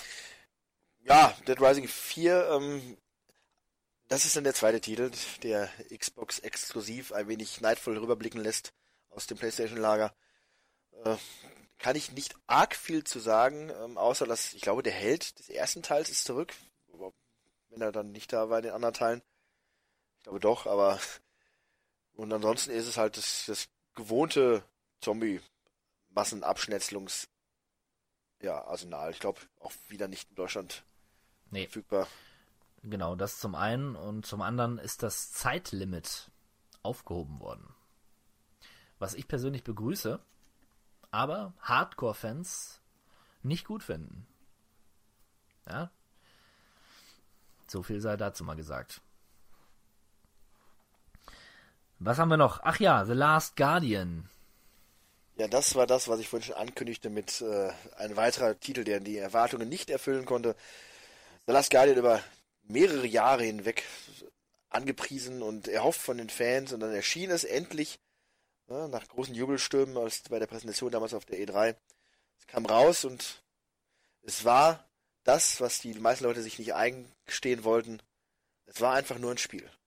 Es hat die Welt nicht verändert und es hat auch die Ansichten, die, die Gedanken der Menschen nicht verändert. Es war einfach nur ein Spiel mit einer teilweise fragwürdigen KI, die man, äh, dieser Drachenvogel, den man durch die Gegend leiten musste, mit schöner Grafik, aber auch schon dem ersten Wermutstropfen, nämlich, dass dieses Spiel das große Versprechen zumindest schon mal einen leicht ins Bröckeln brachte, äh, nämlich, dass der PS Neo äh, das neue Spiel nicht unter der PS Neo leiden müssen. Und dieses Spiel ist eindeutig eher auf die PS Neo zugeschnitten. Äh, auf der normalen PlayStation kommt es nämlich dann teilweise zu leichten Framerate-Einbrüchen, die es auf der Neo dann natürlich nicht gibt. Es sieht schön aus, aber teilweise wundert man sich dann doch, dass dieses Spiel gerade so hohe Systemvoraussetzungen ähm, veranschlagt. Vor allem bei einem Spiel, das ja schon seit Jahren in der Entwicklung ist. Und jetzt auf einer Konsole, die es gerade seit kurzem gibt, dann quasi der neueren PlayStation 4 noch vernünftig läuft. Hm. Seltsam. Ich will nichts mehr über die PS Neo erfahren. Ich hasse die PS Neo. ja, ich muss ja dazu sagen, es orientiert sich ja ähm, an, an, an, mehr an Aiko. Und Aiko fand ich jetzt nicht so schön. So gut. Ich bin da eher der Shadow of the Colossus Typ. Muss man, muss ich ja sagen. Und darum, naja, The Last Guardian erstmal beiseite gelegt. Jo, ähm, ich glaube, wir haben noch ein Spiel. Ein Spiel auf der Liste. Ja, ich habe zwei tatsächlich. Ich fange mal mit dem kleinen ja, an, wo ich weniger zu sagen habe, nämlich Super Mario Run. Ach, guck mal. Die erste offizielle oder das erste richtige Spiel für die mobilen äh, Endgeräte, also für Handys und Tablets, das Nintendo rausbringt. Prinzipiell ist es ein, ja, es bleibt den Mario-Wurzeln treu, es ist ein Jump'n'Run, nur man übernimmt in dem Spiel die Rolle des Jumpers und nicht des Runners, denn Mario rennt automatisch. Man muss selber nur dafür sorgen, dass er im richtigen Moment springt um dann die entsprechenden Münzen zu sammeln oder den Schluchten auszuweichen. Und das Ganze sah ganz schön aus und kam auch relativ gut an bei den, bei den äh, Leuten, bis auf die Tatsache, äh, dass das Ganze dann mit 10 Dollar einen recht hohen Preis veranschlagt für so ein Spiel. Und so ist es halt, man kann glaube ich die ersten drei Level umsonst spielen und es haben sich sehr viele Spiele äh, das Spiel runtergeladen, aber nur relativ wenig äh, prozentual betrachtet, dieser Menschen haben das Spiel auch dann im Endeffekt gekauft. Also 10 Euro ist dann vielleicht doch etwas zu hoch angesetzt von Nintendo. Mit 5 Dollar oder Euro wäre man vielleicht dann doch eher an einer positiven Entwicklung der ganzen Verkäufe dran. Na, mal schauen, was da noch kommt. Noch ist es nicht erschienen für Android-Geräte, also ich habe das selber noch nicht spielen können. Und werde es auch nicht für 10 Euro kaufen, davon mal abgesehen, aber runterladen und die ersten Level spielen, das, das mache ich auf jeden Fall. Und das könnte dann das zweite interessante äh, ja, Handyspiel werden, was es dann gibt, für mich persönlich. Mal schauen. Ja, für mich persönlich aber ein Spiel, auf das ich mich sehr gefreut habe, nachdem ich ja schon länger wusste, dass es erscheinen wird, war die Zwerge. Ne? Die Zwerge basieren auf der tollen Romanreihe. Ich glaube, inzwischen fünf Bücher gibt es da von Markus Heinz. Ähm, und nach vielen gescheiterten Versuchen, irgendwas aus diesem dieser, dieser Vorlage zu machen. Zuerst ein Kinofilm, der nichts wurde, und dann eine Fernsehreihe, die nichts wurde, ist endlich dann jetzt ein Spiel dazu entschieden. Von den deutschen Entwicklern Kings Games, wenn ich mich nicht täusche, oder Kings Soft, irgendwie so, ist auch egal. Jedenfalls haben die sich daran gemacht, das Buch, die Buchvorlage in ein Rollenspiel zu versoften. Und ja, ich habe das erst vor wenigen Tagen auch tatsächlich, tatsächlich durchgespielt und kann auch jetzt ein finales Fazit dazu dann abgeben. Und das Fazit ist durchwachsen. Ähm, ich meine, das hat so in den, den gängigen äh, größeren Spielemagazinen so 75er Bewertungen bekommen. Dem könnte ich mich wohlwollend anschließen. Persönlich, wenn ich es wirklich neutral bewerten müsste, wäre ich da sogar noch ein bisschen drunter. Ähm, es ist für Fans der Zwergereihe wirklich eine ganz tolle Angelegenheit. Äh, teilweise wird die Welt auch wirklich stimmungsvoll einge, eingepackt. Und dann wiederum merkt man aber auch ein bisschen, dass das Budget beschränkt war und dass es sich eher doch um ein Indie-Spiel handelt und gerade gegen Ende hin geht dem Spiel meiner Ansicht nach auch ein bisschen die Puste aus, weil man weniger auf der Landkarte unterwegs ist, die eigentlich auch nur ein Spielbrett darstellt, wo man seine Spielfiguren zieht, ne, in vorgegebenen und auf vorgegebenen Punkten quasi die Figuren lang wandern lässt. Zum Ende ist es bloß noch ein Hatz von einem Kampf zum nächsten und gerade die Kampfsequenzen sind nicht unbedingt die Stärke des Spiels. Ja, ich weiß nicht, was sie sich dabei gedacht haben. Das ist ja so eine Art. Man steuert bis zu vier Figuren gleichzeitig und kämpft gegen äh, riesige Anzahl von Orks und man muss dann mit Spezialfähigkeiten dafür sorgen, dass äh, man die Kämpfe übersteht. Ansonsten läuft das relativ automatisch. Ne? Die normalen Attacken, die machen die Figuren automatisch und wenn man sie nicht direkt ansteuert, dann suchen sie sich auch ihre Gegner automatisch. So, man muss halt mit seinen Aktionspunkten dafür sorgen, dass die Spezialkräfte gut eingesetzt werden.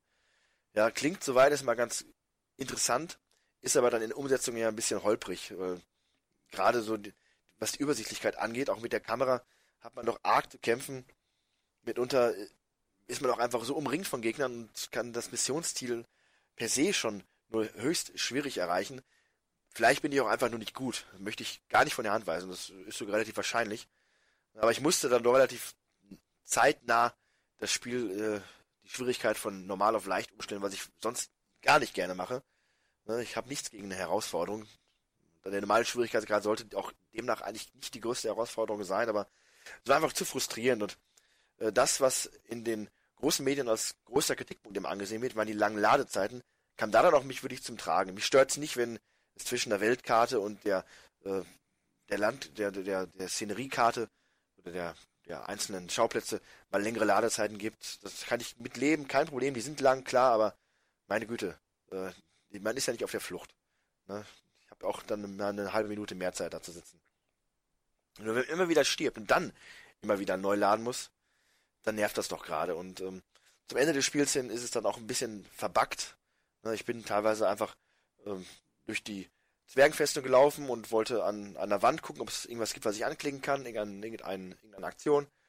Äh, ich bin schon mal irgendwo runtergefallen und bin gestorben. Zack, muss ich neu laden. Äh, und konnte mir ganz viel Story-Fortschritt, den ich hatte, dann nochmal neu durchklicken. Das hat mich ein bisschen geärgert. Auch grafisch am Ende äh, gibt es ein paar merkwürdige Sachen. Dann auf eine Figur ist plötzlich komplett in lila getüncht. Das, das war doch sehr schockierend. Das kam aus dem Nichts, weil es hatte keine wirklich hübsche Grafik, aber so grobe Aussetzer sind ausgeblieben und dann wirkte das doch auf einmal, ja, da fragt man sich, wie kann sowas passieren?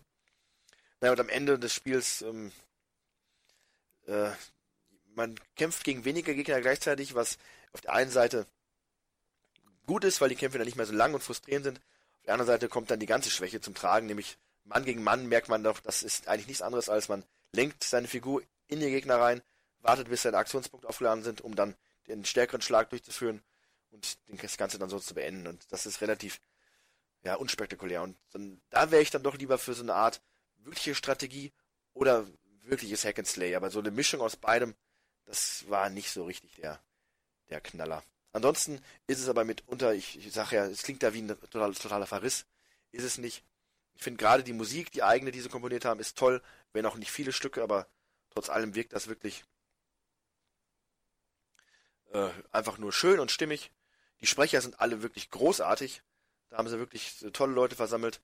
Und alleine dadurch, dass halt wenig gezeigt und viel mehr ähm, erzählt wird, haben sie auch wirklich einen tollen Hauptsprecher gefunden, der die Geschichte quasi dann voranzählt, Erzähl der Erzähler. Also solcher ist wirklich gut. Und das verleiht dem Ganzen so ein wenig äh, ja, Point-and-Click-Spiel-Charme. Und ja, ja, und das finde ich tatsächlich äh, auch eine der Stärken des Spiels. Ähm, klar ist es schöner, wenn man alles in perfekten FMV Final Fantasy Sequenzen da Kredenz bekommt an Story. Ähm, klar, das mag ich auch und das fand ich auch an Spielen wie The Last of Us und äh, Uncharted immer toll, wenn man einen Abschnitt überstanden hat, wird man belohnt mit einer schönen Action-Sequenz oder einfach nur mit einer Sequenz. Das hast du da auch, aber die sind dann nicht wirklich so schön technisch umgesetzt. Tatsächlich war das zwischendrin mehr äh, die Erzählung der Ereignisse schön und stimmungsvoll manchmal aber auch einfach nur schade, weil man dann dachte, ah, da wäre jetzt so ein bisschen mehr Action und ein bisschen mehr Erzählung nicht verkehrt gewesen. So hetzt sich das Ganze dann doch ein bisschen mehr von über die Karte, Erzähler, man besucht ein Dungeon, oder Dungeon ja nicht, man besucht eine, eine, eine, ein Setting, man kämpft und es geht wieder zurück. Ach ja, es klingt alles ein bisschen schlechter, als es wirklich war. Der Zwerge-Fan als solcher, der hat damit kein Problem, so wie ich. Ich hatte kein Problem mit dem Spiel, aber man darf die ganzen Mängel, die das Spiel hat, auch nicht unter den Tisch kehren. Von daher, ja, für Zwerge-Fans eine Kaufempfehlung. Für alle anderen, schaut es euch bei Leuten, die Zwerge-Fans sind und die dieses Spiel haben, erstmal an, bevor ihr dann das 30 Euro oder 40 Euro, die für PlayStation-Fans doch relativ gering sind, investiert, aber trotzdem, da kann man, sollte man lieber erstmal noch ein doppeltes Auge drauf werfen. Ja, da kann ich auch nur Amen sagen. Und äh, damit schließt sich das Jahr ab. Das waren alle für uns relevanten Spiele. Richtig. Es klang ja schon durch. Wir haben ein paar große Titel außen vor gelassen, weil wir sie einfach nicht gespielt haben und man auch dann nicht wirklich viel zu sagen kann. Und äh, ja. ja. die Leute, die es betrifft, die kennen die Spiele eh und haben sie vermutlich auch. Und unsere Meinung dazu wäre vermutlich eh nur ein Ärgernis für euch. Von daher lassen wir sie mal am Rande. Davon mal abgesehen fand ich das Jahr als solches jetzt nicht arg berauschend. Ähm, es kamen zwar ein paar tolle Titel raus, aber wie schon mehrfach erwähnt, waren die dann oft ja, mehr oder weniger Rohrkrepierer. Ähm, trotzdem hat sich zwischen dem ganzen äh, Wust auch das eine oder andere tolle Spiel versteckt und auch viel im Indie-Bereich, äh, der teilweise echt fließend übergeht, inzwischen auch in den äh, AAA-Bereich. Ja. Ja, die, die ähm. Annäherung, die ist ja schon seit ein paar Jahren zu bemerken, das stimmt.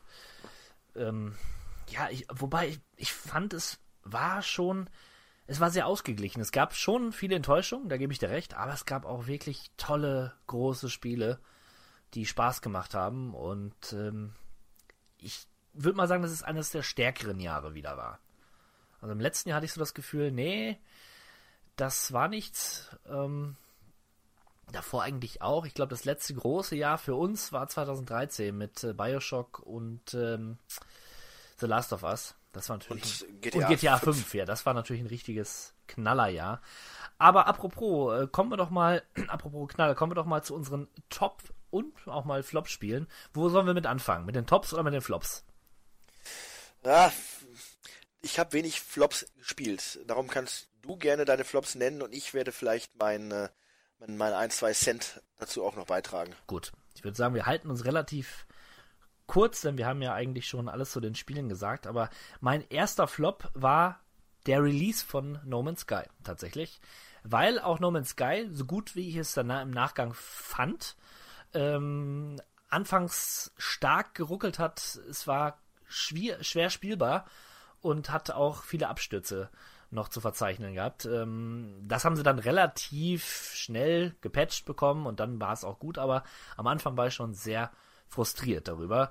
Ähnliches und darüber hinaus Mafia 3, habe ich ja eben schon erwähnt, aus besagten Gründen, vor allem wegen der Technik und der schwachen Geschichte, meine doch eher eine Enttäuschung. Ebenso Forza Horizon 3, ne? Ihr wisst schon, Spielwelt und so. Scheißspiel. Scheißspiel. Und The Division. The Division. Letzten Endes auch. Ich hätte mir, hätte mich sehr gefreut, wenn ich da noch ein paar Stunden mehr investieren hätte wollen. Gewollt hätte. So. Ähm, hat mich nicht lang genug gefesselt. Unravel. Auch eine Enttäuschung.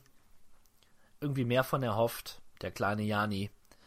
Und zu guter Letzt Far Cry Primal. Ja, ungespielt kann ich mich da einigen deiner Aussagen auch voll und ganz anschließen. Gerade für No Man's Sky tut es mir irgendwo ein bisschen leid. Ja, ein Spiel, wo ja auch sicherlich viel Herzblut drin steckt, wie in vermutlich den meisten Spielen, aber das ist ja leider dann äh, historisch den Bach runtergegangen und das finde ich halt ein bisschen schade für eine Idee, für ein Konzept, was echt schon bewundernswert ist und eigentlich ein bisschen mehr ähm, Achtung verdient gehabt hätte. Naja, die Welt ist manchmal ungerecht. In zwei Jahren werden die Leute da draußen das Spiel lieben, das sage ich dir jetzt. Schauen wir mal. Das Spiel leidet darunter, dass es ähm, zu groß war, als es rauskam. Das geht genau den anderen Weg, finde ich. Es hat am Anfang zu viele Leute verprellt, als dass es nachher noch die Leute wieder ranzieht. Wenn es ein kleiner Titel gewesen wäre, der im Laufe der Jahre immer besser wird. Ich ja. sage jetzt mal ganz, werf einfach mal Minecraft in den Raum. Ähm, das ist wäre was anderes gewesen. Aber das fing halt an als eines der größten Spiele und tja, hat viele Leute verprellt. Und ob die wieder reinkommen werden, das kann ich nicht sagen. Tja. Noch ein Flop? Nein, sonst habe Oh. ich an habe ich in diesem Jahr relativ wenig Flop-Spiele gespielt. Ähm, ja, bei mir halt immer noch ein bisschen äh, The Evil Within nach. Das hat mich ärgert mich immer noch, auch 2016. Aber Wie alt ist das Spiel? Zwei Jahre? Ja, kommt ungefähr hin, Ja. aber das ist einfach immer noch eines meiner größten Ärgernisse. Mann, Mann, Mann, was für eine Schlaftablette. Ja, tatsächlich. Da bin ich ganz bei dir. Gut, bei den Topspiel, Topspielen machen wir dann immer hin und her oder wie wünscht es dir? Ja, ich habe eine lose Reihenfolge. Ich habe so fünf Titel, ähm, Okay. die ich in diesem Jahr, die auch in diesem Jahr erschienen sind. Ich habe tatsächlich wesentlich mehr Spiele in diesem Jahr gespielt, die in den Jahren davor rauskamen, als, äh, als neue Sachen. Aber gut, wie gesagt, fünf Titel in aufsteigender Reihenfolge habe ich hier, die ich äh, erwähnen könnte. Na gut. Vielleicht kannst du ja auch erstmal dich bis zu deinem Platz 5 vorarbeiten. Ja, also ich habe sechs und sieben habe ich quasi zusammengefasst zu einem Platz. Das sind zwei Spiele. Einmal Dragon's Dogma, Dark Arisen oder Rise. Da, wie gesagt, diese PlayStation 3 Portierung für den PC mit mehr FPS und dem Add-on dazu. Verdammt gutes, großes Rollenspiel. Habe ich sehr viel Spaß mit gehabt. Und als zweites Spiel Doom. Tatsächlich Doom. Weil ist eigentlich die Doom ist genau die Antithese von all diesen Spielen, wo wir hohe Erwartungen hatten und äh, das Spiel im Endeffekt dem Hype nicht gerecht werden konnte. Bei Doom ist es genau so eingetroffen, wie es auch eintreffen sollte. Ne? Hype war da, die Leute wollten Doom haben und die Leute haben Doom bekommen. Alles war gut. Punkt. Darum Doom auf Platz 7. Platz 5, beziehungsweise Platz 6. Platz 5, Uncharted 4. A Thief's End. Ja, so können äh, auch unsere Geschmäcker auseinandergehen. Ich muss dazu sagen, ich habe ja noch ein paar mehr Spiele gespielt dieses Jahr als du. Ja? Ja, das, das glaube ich dir gerne, aber Von da aus äh, ist das schon guter mich mal- Platz. Ist das schon guter Platz. überraschen. Ja, ja, guter Platz, naja. Mein Platz 5 ähm, ist tatsächlich ein Add-on. Und das ist das von mir auch gerade schon groß und breit erwähnte Far Harbor Add-on zu Fallout 4. Ein Spiel, was nochmal halt die Fallout Nuklearflamme in mir angeheizt hat. Gutes Add-on. Leider nur ein gutes Add-on bei, bei Fallout 4. Ja, Die seligen New Vegas-Zeiten, die kamen nicht zurück. Aber das hat sich nochmal gelohnt. Das ich, konnte man auch nochmal gute 20 Stunden drin versenken. Und äh, ja, eine Sache, die sich bezahlt gemacht hat. Und deswegen das Add-on verdient den fünf besten Platz von mir in diesem Jahr. Voll und ganz. Donnerwetter. Platz 4 bei mir, No Man's Sky. Tja, genug drüber geredet. Ich mag No Man's Sky sehr. Und ich werde noch viele Stunden mit No Man's Sky verbringen. Ja, tatsächlich werde ich immer wieder hinaus ins All fliegen. Ja, mein Platz 4, und das ist, äh, ich schäme mich nicht, das zuzugeben, ist trotz allem Dead or Alive Extreme Unglaublich. 3. Ja, ja, es mag unglaublich sein. Ähm, wenn ich auch da rein die Zeit gucke, die ich in dieses Spiel investiert habe, muss ich sagen, das, das steht einem Fallout 4 nicht nur Fahr Fahrhaber in nichts nach. Äh, es ist, es ist so simpel wie äh, suchtantreibend. Ne? Dieses Looten und Leveln die, äh, gibt's ist auch in diesem Spiel präsent. Ich würde es quasi als das Diablo der äh, der Schlüpfrigkeit bezeichnen. Äh, Das Diablo Und, der äh, Schlüpfrigkeit, okay. Ja, genau. Und äh, ich kann verstehen, dass das äh, so Kopfschütteln hervorrufen könnte, aber mir hat Spaß gemacht und auch dieses Spiel werde ich sicherlich immer wieder mal reinlegen, einfach ne, um mein Level ein bisschen zu steigern und zu gucken, was gibt's Neues, denn das wird auch nach wie vor fleißig gepatcht. Und ja, es ist einfach ein netter Zeitvertreib und das sind Spiele doch eigentlich in, im tiefsten Inneren. Netter Zeitvertreib und den habe ich mit Dead or Alive Oh, oh, auf oh, jeden oh, Fall oh, gewährleistet. Oh, oh, Und gleich wieder Gesprächsstoff für einen weiteren Podcast geliefert. ähm, mein Platz 3. Ähm, Final Fantasy 15. Final Fantasy 15 für seine Open World, für die Chocobos, die ich reiten kann. Ein guter Platz 3. Äh, hab sehr viel Spaß gehabt. Doch, wieder erwarten. Top. Mehr gibt's dazu nicht zu sagen. Ja, freut mich für dich. Den dritten Platz, den teilen sich bei mir zwei Spiele. Zum einen wäre da äh, Doom. Ne, auch bei mir kam das Spiel relativ gut an. Ähm, besser als ich dachte. Ich hätte im Leben nicht gedacht, dass ich mir mal einen Doom noch kaum noch mal kaufen werde, aber auch da habe ich mich getäuscht, relativ zeitnah sogar nach dem Release gekauft. Und äh, dann FIFA 17.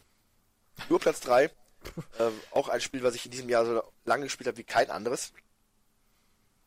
Aber es macht halt trotzdem Spaß. Es ist nach wie vor FIFA und gerade mit einem Kollegen auf der Couch oder mehreren macht es immer noch ungeschlagen viel Spaß.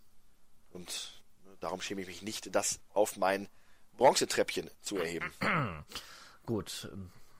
Gold hat bei mir Witcher 3 Blood and Wine. Weil's protzig präsentiert wird, weil's groß ist, weil's eine tolle Geschichte erzählt, weil Geralt eine coole Sau ist und weil Witcher eines der besten Rollenspiele, Witcher 3 eines der besten Rollenspiele aller Zeiten ist. Ganz einfach.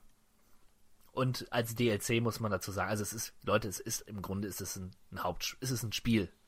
Ne? Bei anderen Entwicklern wäre das das Hauptspiel. Das bekommt ihr für nicht mal 20 Euro.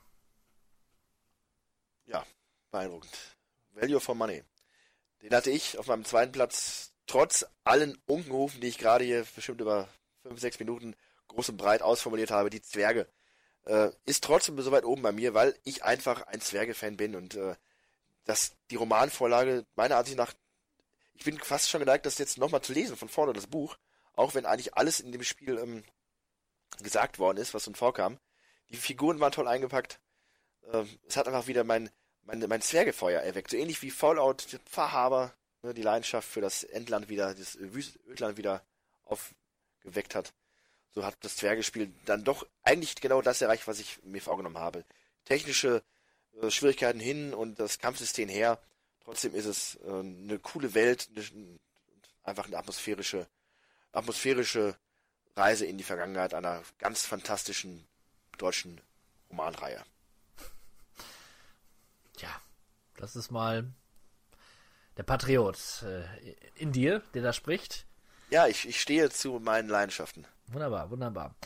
Ich auch. Und darum ist auf Platz 1 bei mir Trommelwirbel ein kleines Indie-Spiel von nur einem einzigen Mann entwickelt. Es ist Stardew Valley. Baue deinen eigenen Bauernhof und lebe deinen Traum in aller Abgeschiedenheit. Ja, Stardew Valley. Also ich finde, es ist auch verdient, die, das, was man dafür bekommt, für sein Geld an Leistung und so viel Liebe wie in diesem Spiel steckt, das habe ich bei keinem anderen Titel diesen, dieses Jahr gesehen. Und darum Stardew Valley ein verdienter Platz Nummer 1. Ja, was soll ich dazu sagen? Das war halt das Spiel der, der Indie-Community, auf das sich die Leute gefreut haben und es hat abgeliefert. Äh, das spielt mit ja. ganz vielen Elementen und ähm, liefert aber auch entsprechend ab. Und irgendwann, spätestens wenn es auf der PS4 rauskommt, dann riskiere ich auch mal einen Blick in, diesen, in dieses Valley. Ja, aber Jawohl. mein Blick äh, zurück aufs Jahr 2016 lässt keinen anderen Schluss zu auf Platz 1 als das von dir so geschasste und abgestrafte Uncharted A Thief's End war für mich das ein furchtbares Spiel. ja, äh, war für mich tatsächlich sogar noch besser als Dead or Alive Extreme 3. Nein, äh, war ein würdiger Abschluss der ganzen Uncharted-Reihe. Ähm, zumindest der Hauptspielreihe. Wir bekommen ja demnächst noch das Story-Add-on um die beiden weiblichen äh, Hauptfiguren quasi aus Uncharted 4 geliefert. Es war einfach genau das, was man wollte. Nathan Drake at its best. Schöne Story, tolle technische Komponenten, Grafik, Sound. Was man auch immer heranziehen möchte, es war Referenzmaterial aktuell für die PlayStation 4. Deswegen für mich die Nummer 1. Jawohl. Und damit ist es auch rund beziehungsweise die erste Hälfte unseres Podcasts des großen äh, Cowabunga Play Jahresrückblicks ist vorüber. Jetzt gibt es eine kleine musikalische Unterbrechung und wir schauen uns danach die Spiele im kommenden Jahr an. Bis gleich.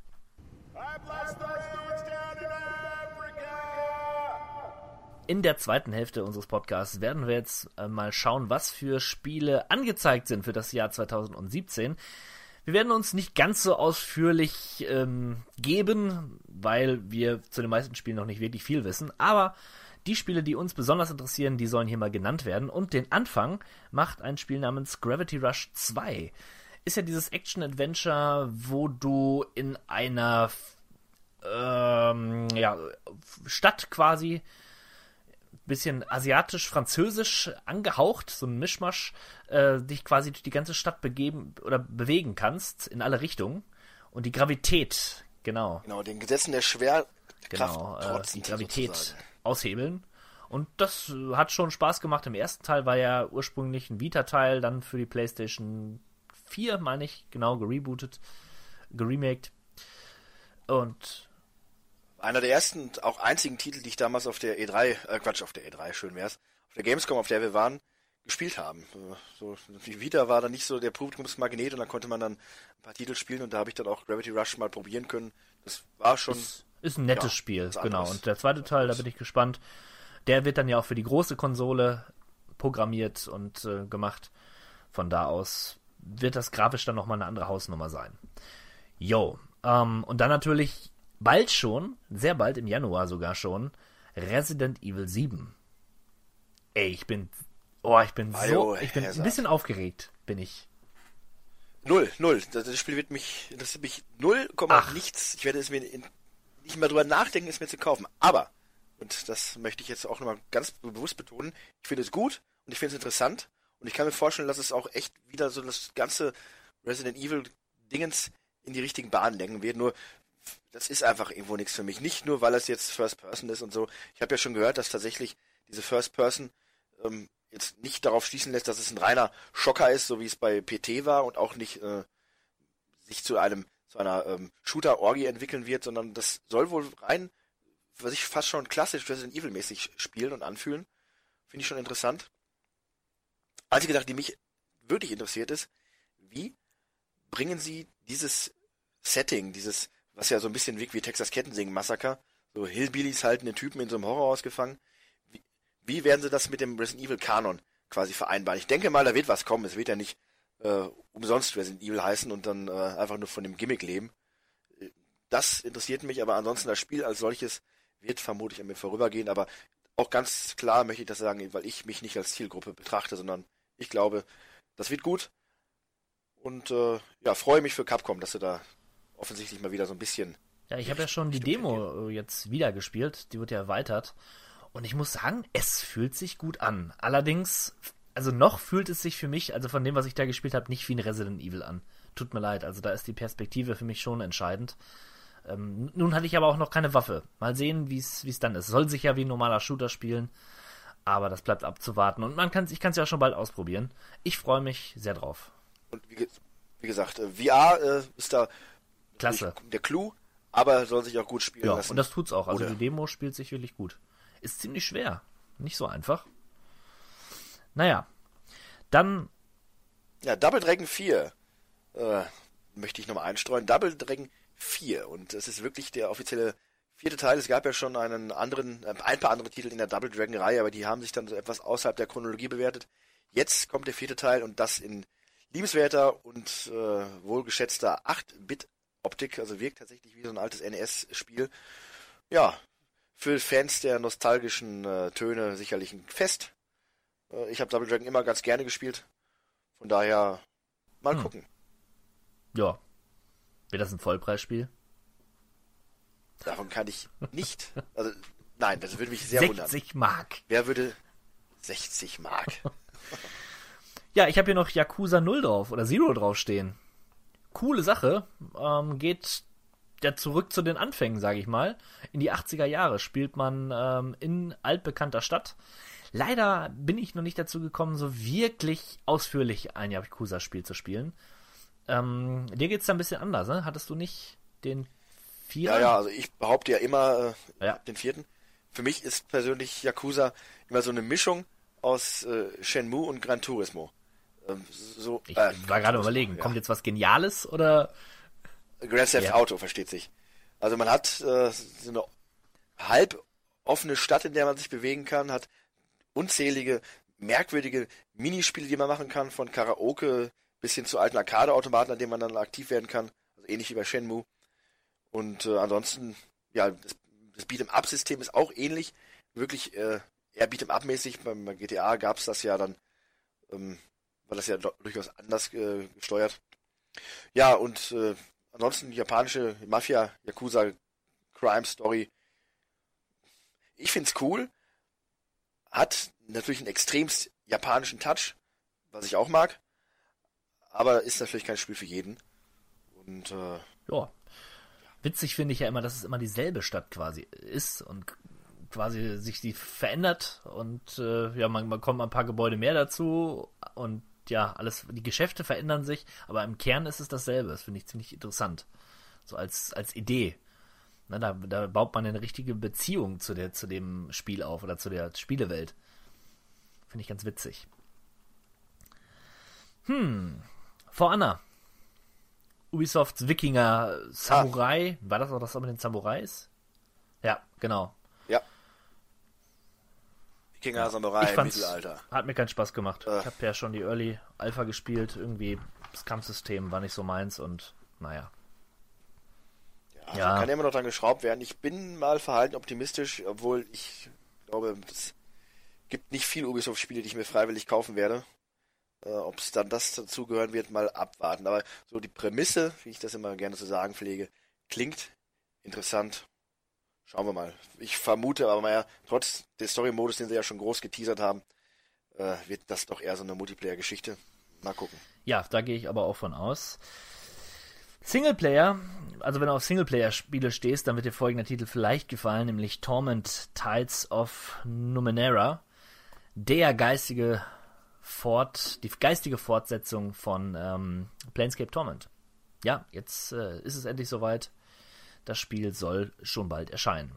Ob es dem hohen Standard gerecht werden kann, den diesen philosophischen Unterbau mit nein, nein, angeblichen das, das ist schon so. Mit, mit, einer großen Prise Humor. Das ist ja das, ne, das Gekonnte. Ne? Du hast auf der einen Seite eine hoch vergeistigte Geschichte, aber lustig und äh, selbstironisch inszeniert. Das muss man erstmal schaffen.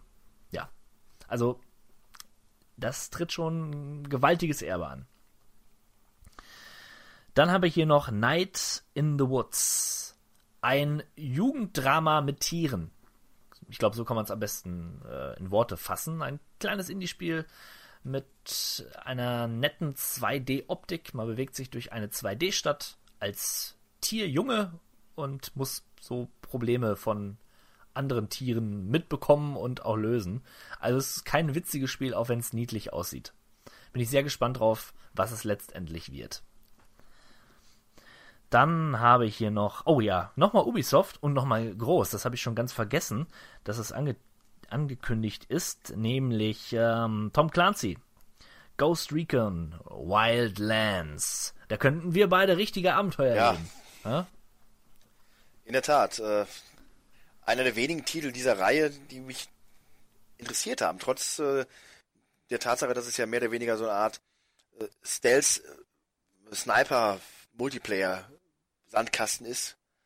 Ähm, Finde ich ganz interessant. Eine große Welt, in der man quasi nach eigenem Ermessen äh, die Ziele bearbeiten kann, im Sinne von irgendwelche Ziele ausschalten, vermutlich. Äh, wie sich das spielen lässt, wird man dann sehen. Aber ich finde das aus dem Multiplayer-Aspekt ja schon ganz interessant. Mal gucken. Allerdings für mich auch eher wieder ein Computerspiel. Etwas, was ich auf Konsole nicht so unbedingt spielen würde. Aber ich werde wohl keine andere Wahl haben. Ja, alles, was mit Schießen zu tun hat, das mache ich lieber mit der Maus und Tastatur.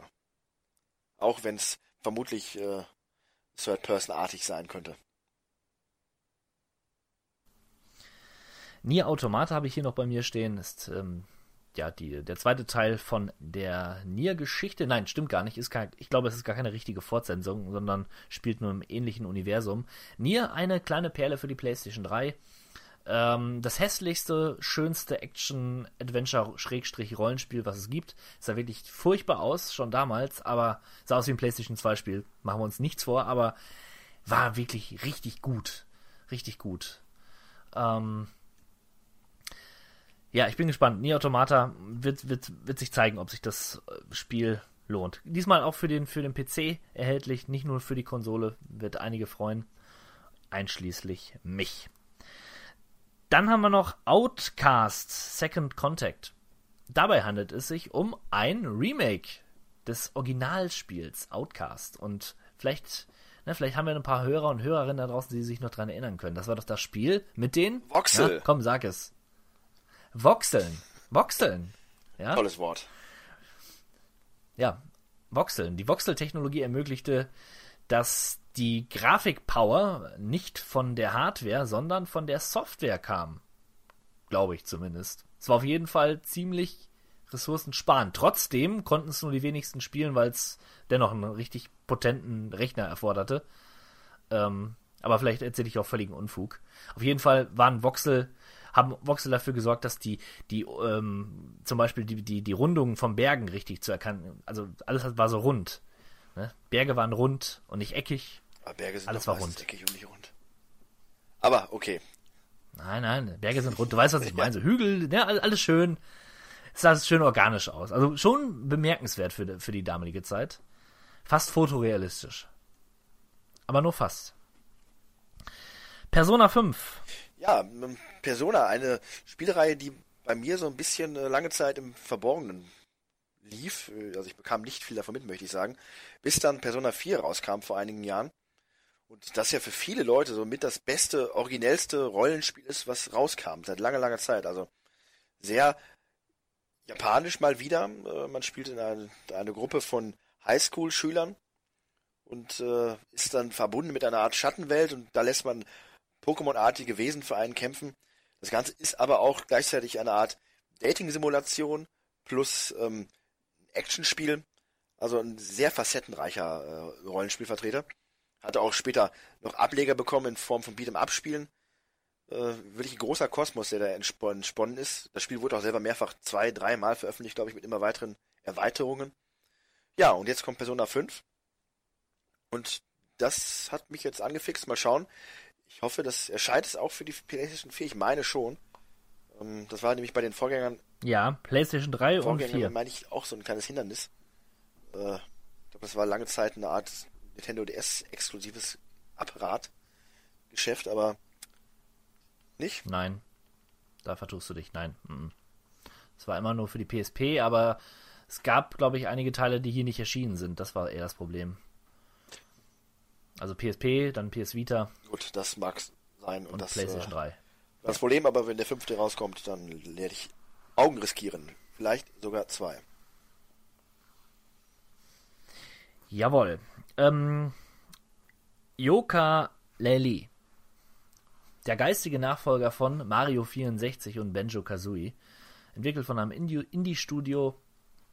Ähm, ist die Fledermaus mit diesem, äh, was ist das eigentlich? Chamäleon? Ja, Chamäleon ist das, ne? Ein drolliger kleiner grüner Kerl, der die Fledermaus auf dem Rücken trägt. Und es ist ein sehr sympathischer, wie ich finde, 3D-Plattformer. Ja. Nach guter, bester, alter Art. Ist so gut wie gekauft. Spielst du das wirklich? Hast du wirklich Lust, dieses Spiel dann sechs, sieben, acht, Ja, neun klar, Stunden bis zum Ende durchzuspielen?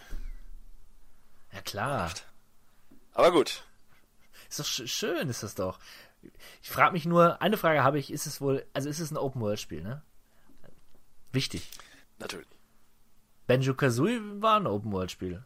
So hörte ich. Ja. Naja. Äh, Shenmue 3.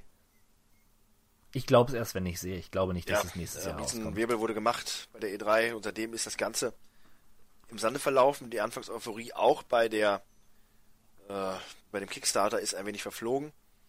Es wurden die Grundziele erreicht und auch darüber ein paar Stretch Goals, aber nicht alles. Und ähm, da darf man jetzt gespannt sein, inwieweit auch dann Sony noch äh, eingesprungen ist und was am Ende uns dann für ein Spiel präsentiert wird. Ich bin gespannt. Ja, ich auch. Injustice 2 habe ich hier noch stehen. Ja, einer der besten äh, Prügler der letzten Jahre äh, war für mich Injustice 1. Äh, das große Aufeinandertreffen der DC Comichelden. Ja, das Ganze verpackt in einer recht interessanten Geschichte, in der Superman der Böse wird, quasi dem Wahnsinn anheimfällt.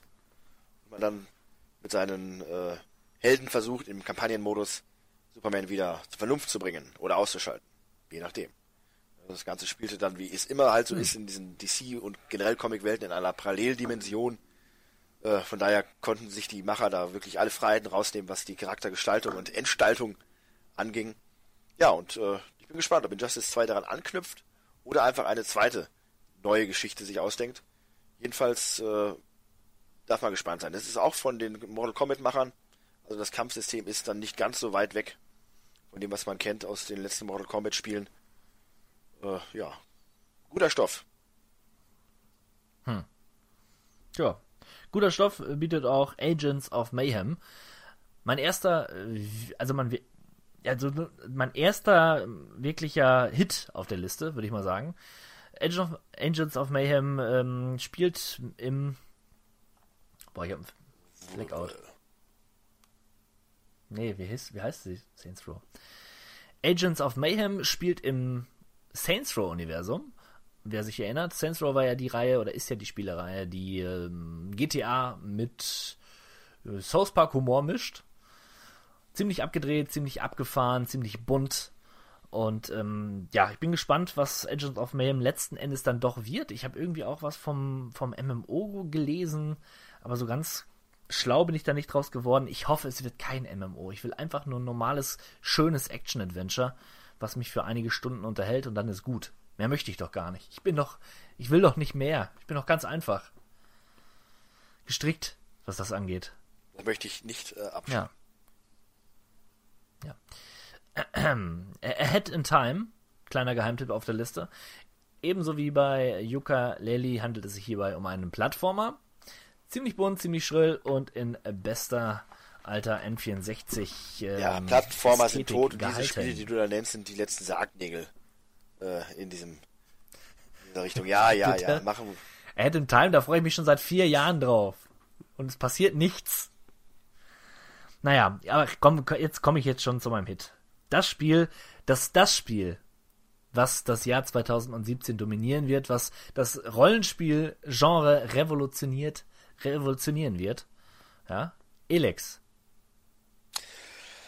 Uh, sein unvermesserlicher Optimismus an die äh, guten Kollegen vom, von Piranha Bytes, äh, ehemals Piranha Bytes, ist in aller Ehren.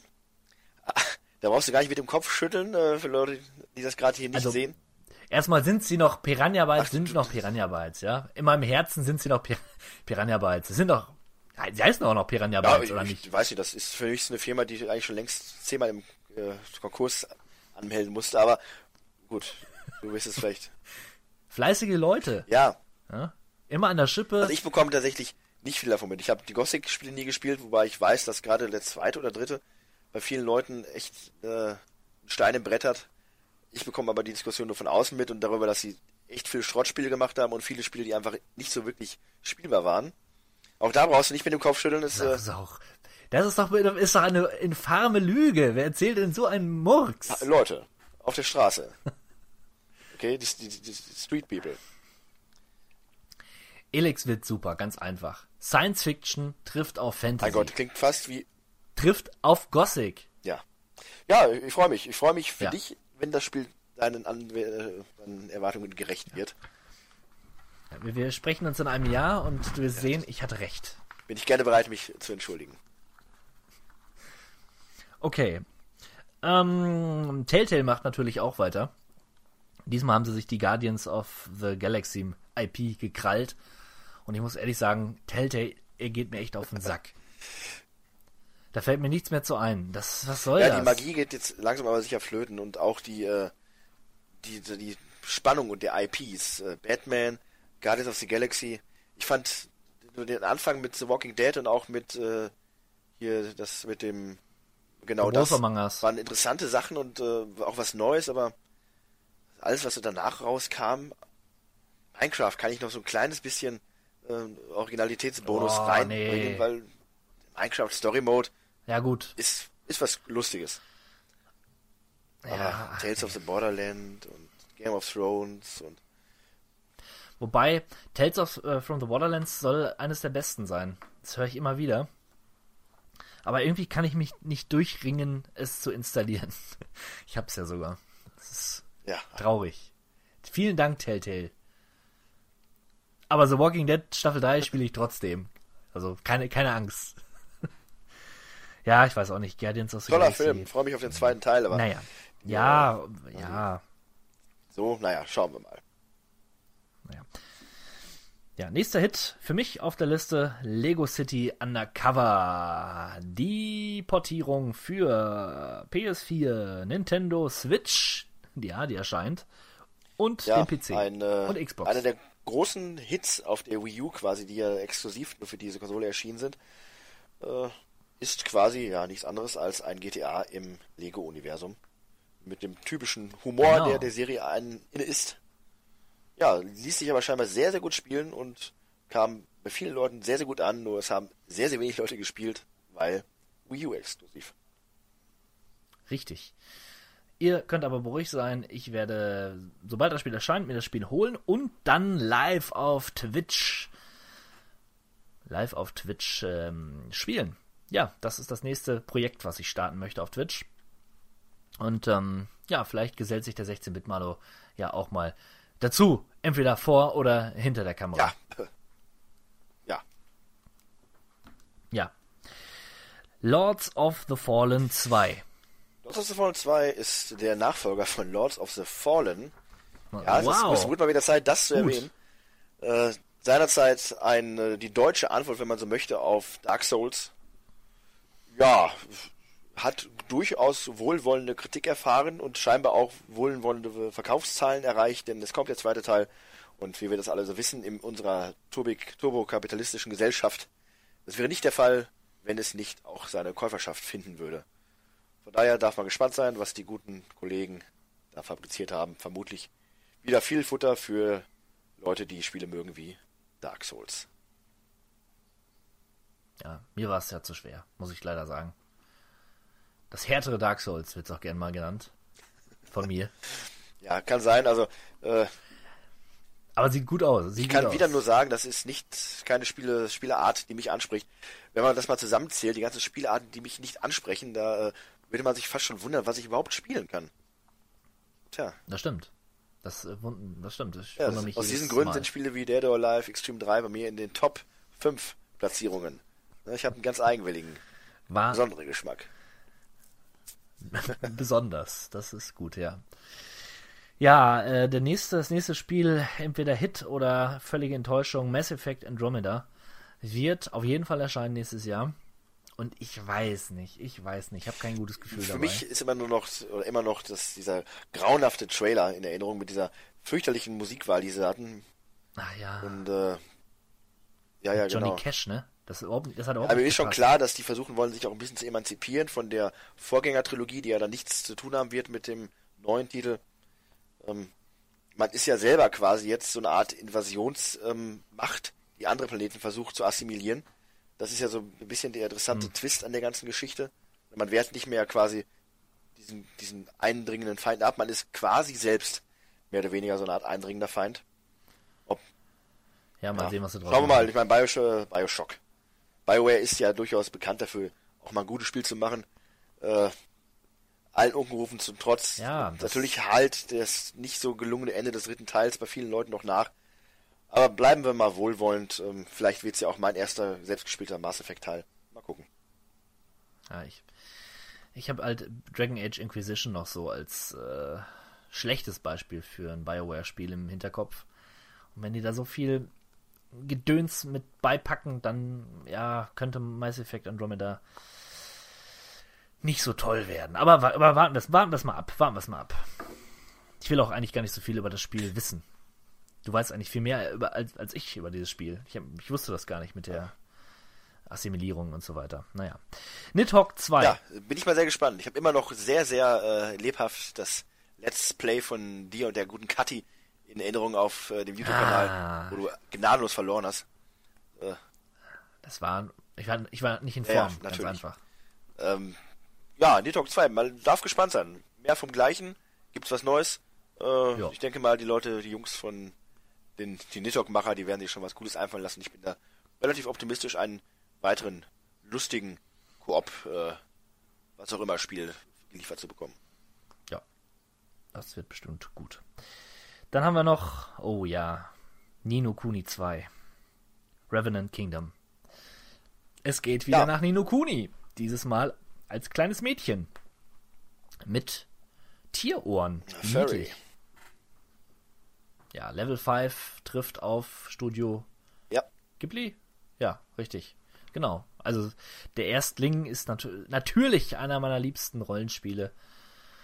Weil er einfach so wunderschön aussieht, weil er sich so schön spielt, weil die Musik toll ist, weil die Geschichte toll ist, weil alles toll ist. Und der zweite Teil wird bestimmt genauso grandios. So ein Spiel, was du dir mal zu Weihnachten ja, das, in der Tat. Ja. Also Nino Kuni war schon damals.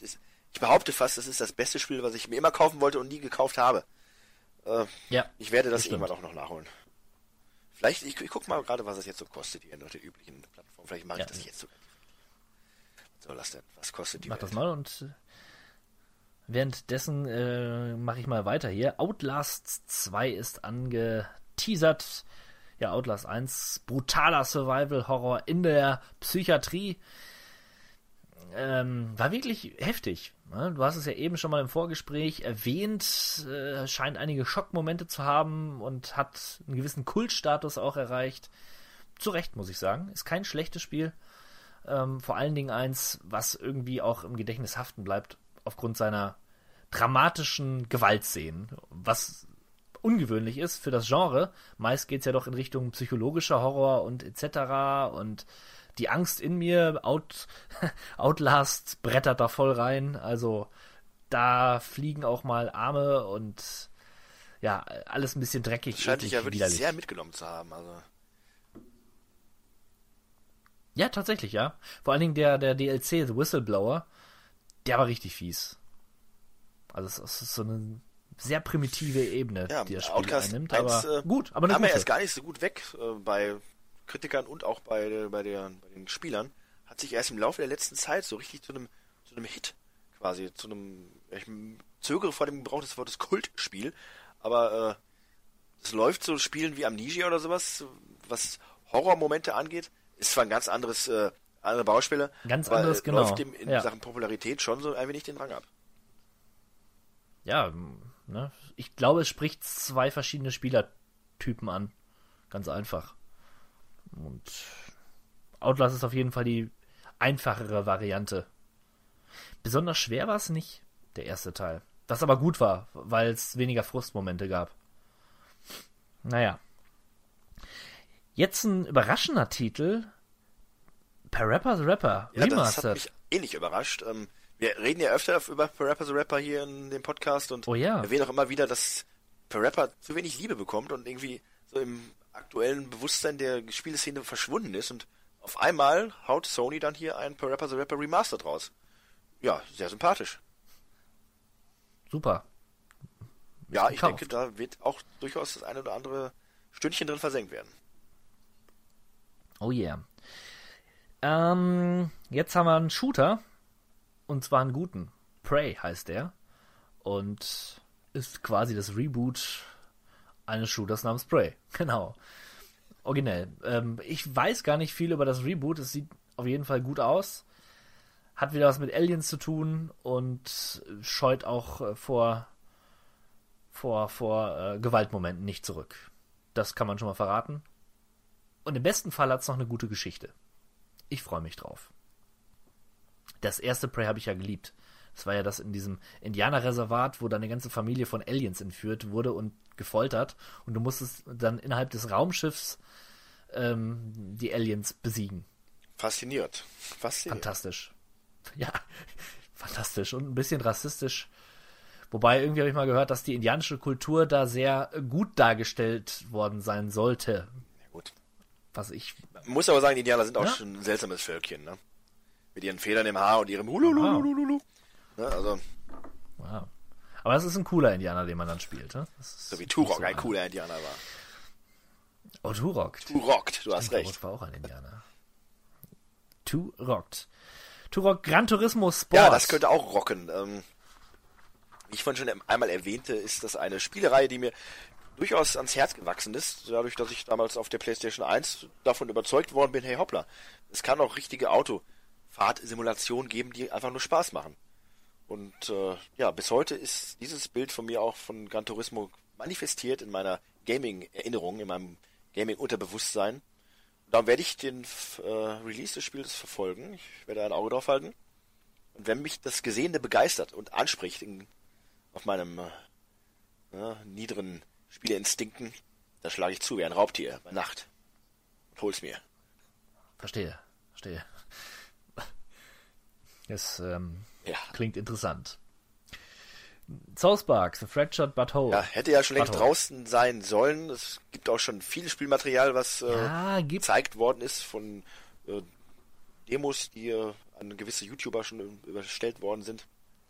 Nicht an uns. Naja. Mal sehen, es ist jetzt für März, glaube ich, angekündigt. Schauen wir Mhm, mal, was daraus genau. wird. Ich bin ein bisschen aufgeregt. Ähm, ich finde es gut, dass sie sich, ich finde es sogar gut, dass sie sich noch mehr Zeit genommen haben. Die sollen es mal schön polieren. Ähm, ich bin nur gespannt, ich, so wie ich gelesen habe, spielt das Spiel ja klar in South Park, aber bei Nacht. Jetzt ist es aber so, wir haben ja eigentlich South Park schon gesehen. Wir kennen South Park aus seinem Vorgänger. Wie sollen sie das erweitern? Also da bin ich wirklich gespannt, ob da nicht zu viel Richtig, South Park ist halt auch nicht so arg groß und jetzt 100 neue Ja. Schauplätze zu überlegen, lässt ja auch so ein bisschen dann den, äh, ja, ich sag mal, den, den Wiedererkennungswert dann vermissen. Natürlich auch nicht jede South Park Episode spielt in South Park, aber das hat dann halt eine andere Grundvoraussetzung. Ich bin gespannt, ich habe neulich erst nochmal äh, einen South Park Marathon gegönnt und natürlich dann auch noch mal wieder die Kuhn-Folgen gesehen. Die sind schon toll und die bieten viele Optionen. Ähm, Auf jeden Fall. man darf gespannt sein. Äh, zweifellos. Aber dann deine vorsichtige, deinen vorsichtigen gleichen Pessimismus kann ich durchaus verstehen. Also mal schauen. Das Kampfsystem soll sich aber stark noch am Vorgang orientieren mit äh, rundenbasiertem Rollenspielartigem äh, Elementen, wo man ein bisschen mehr noch als vorher mit äh, ja, Echtzeit-Button-Kombination arbeiten soll. Mal schauen. Vielleicht ist aber auch genau das der, der Grund für die Revision und die Rückziehung und hier arbeiten nochmal ein neues Kampfsystem aus. Wer weiß. Hoffentlich. Also diese Hexfeldgeschichte, nee. Ich glaube, da habe ich schon mal in einem Podcast was zu gesagt. Ich, ich mag es nicht so, aber wenn es nicht so arg komplex ist und ne, dann macht mach mir das auch Spaß.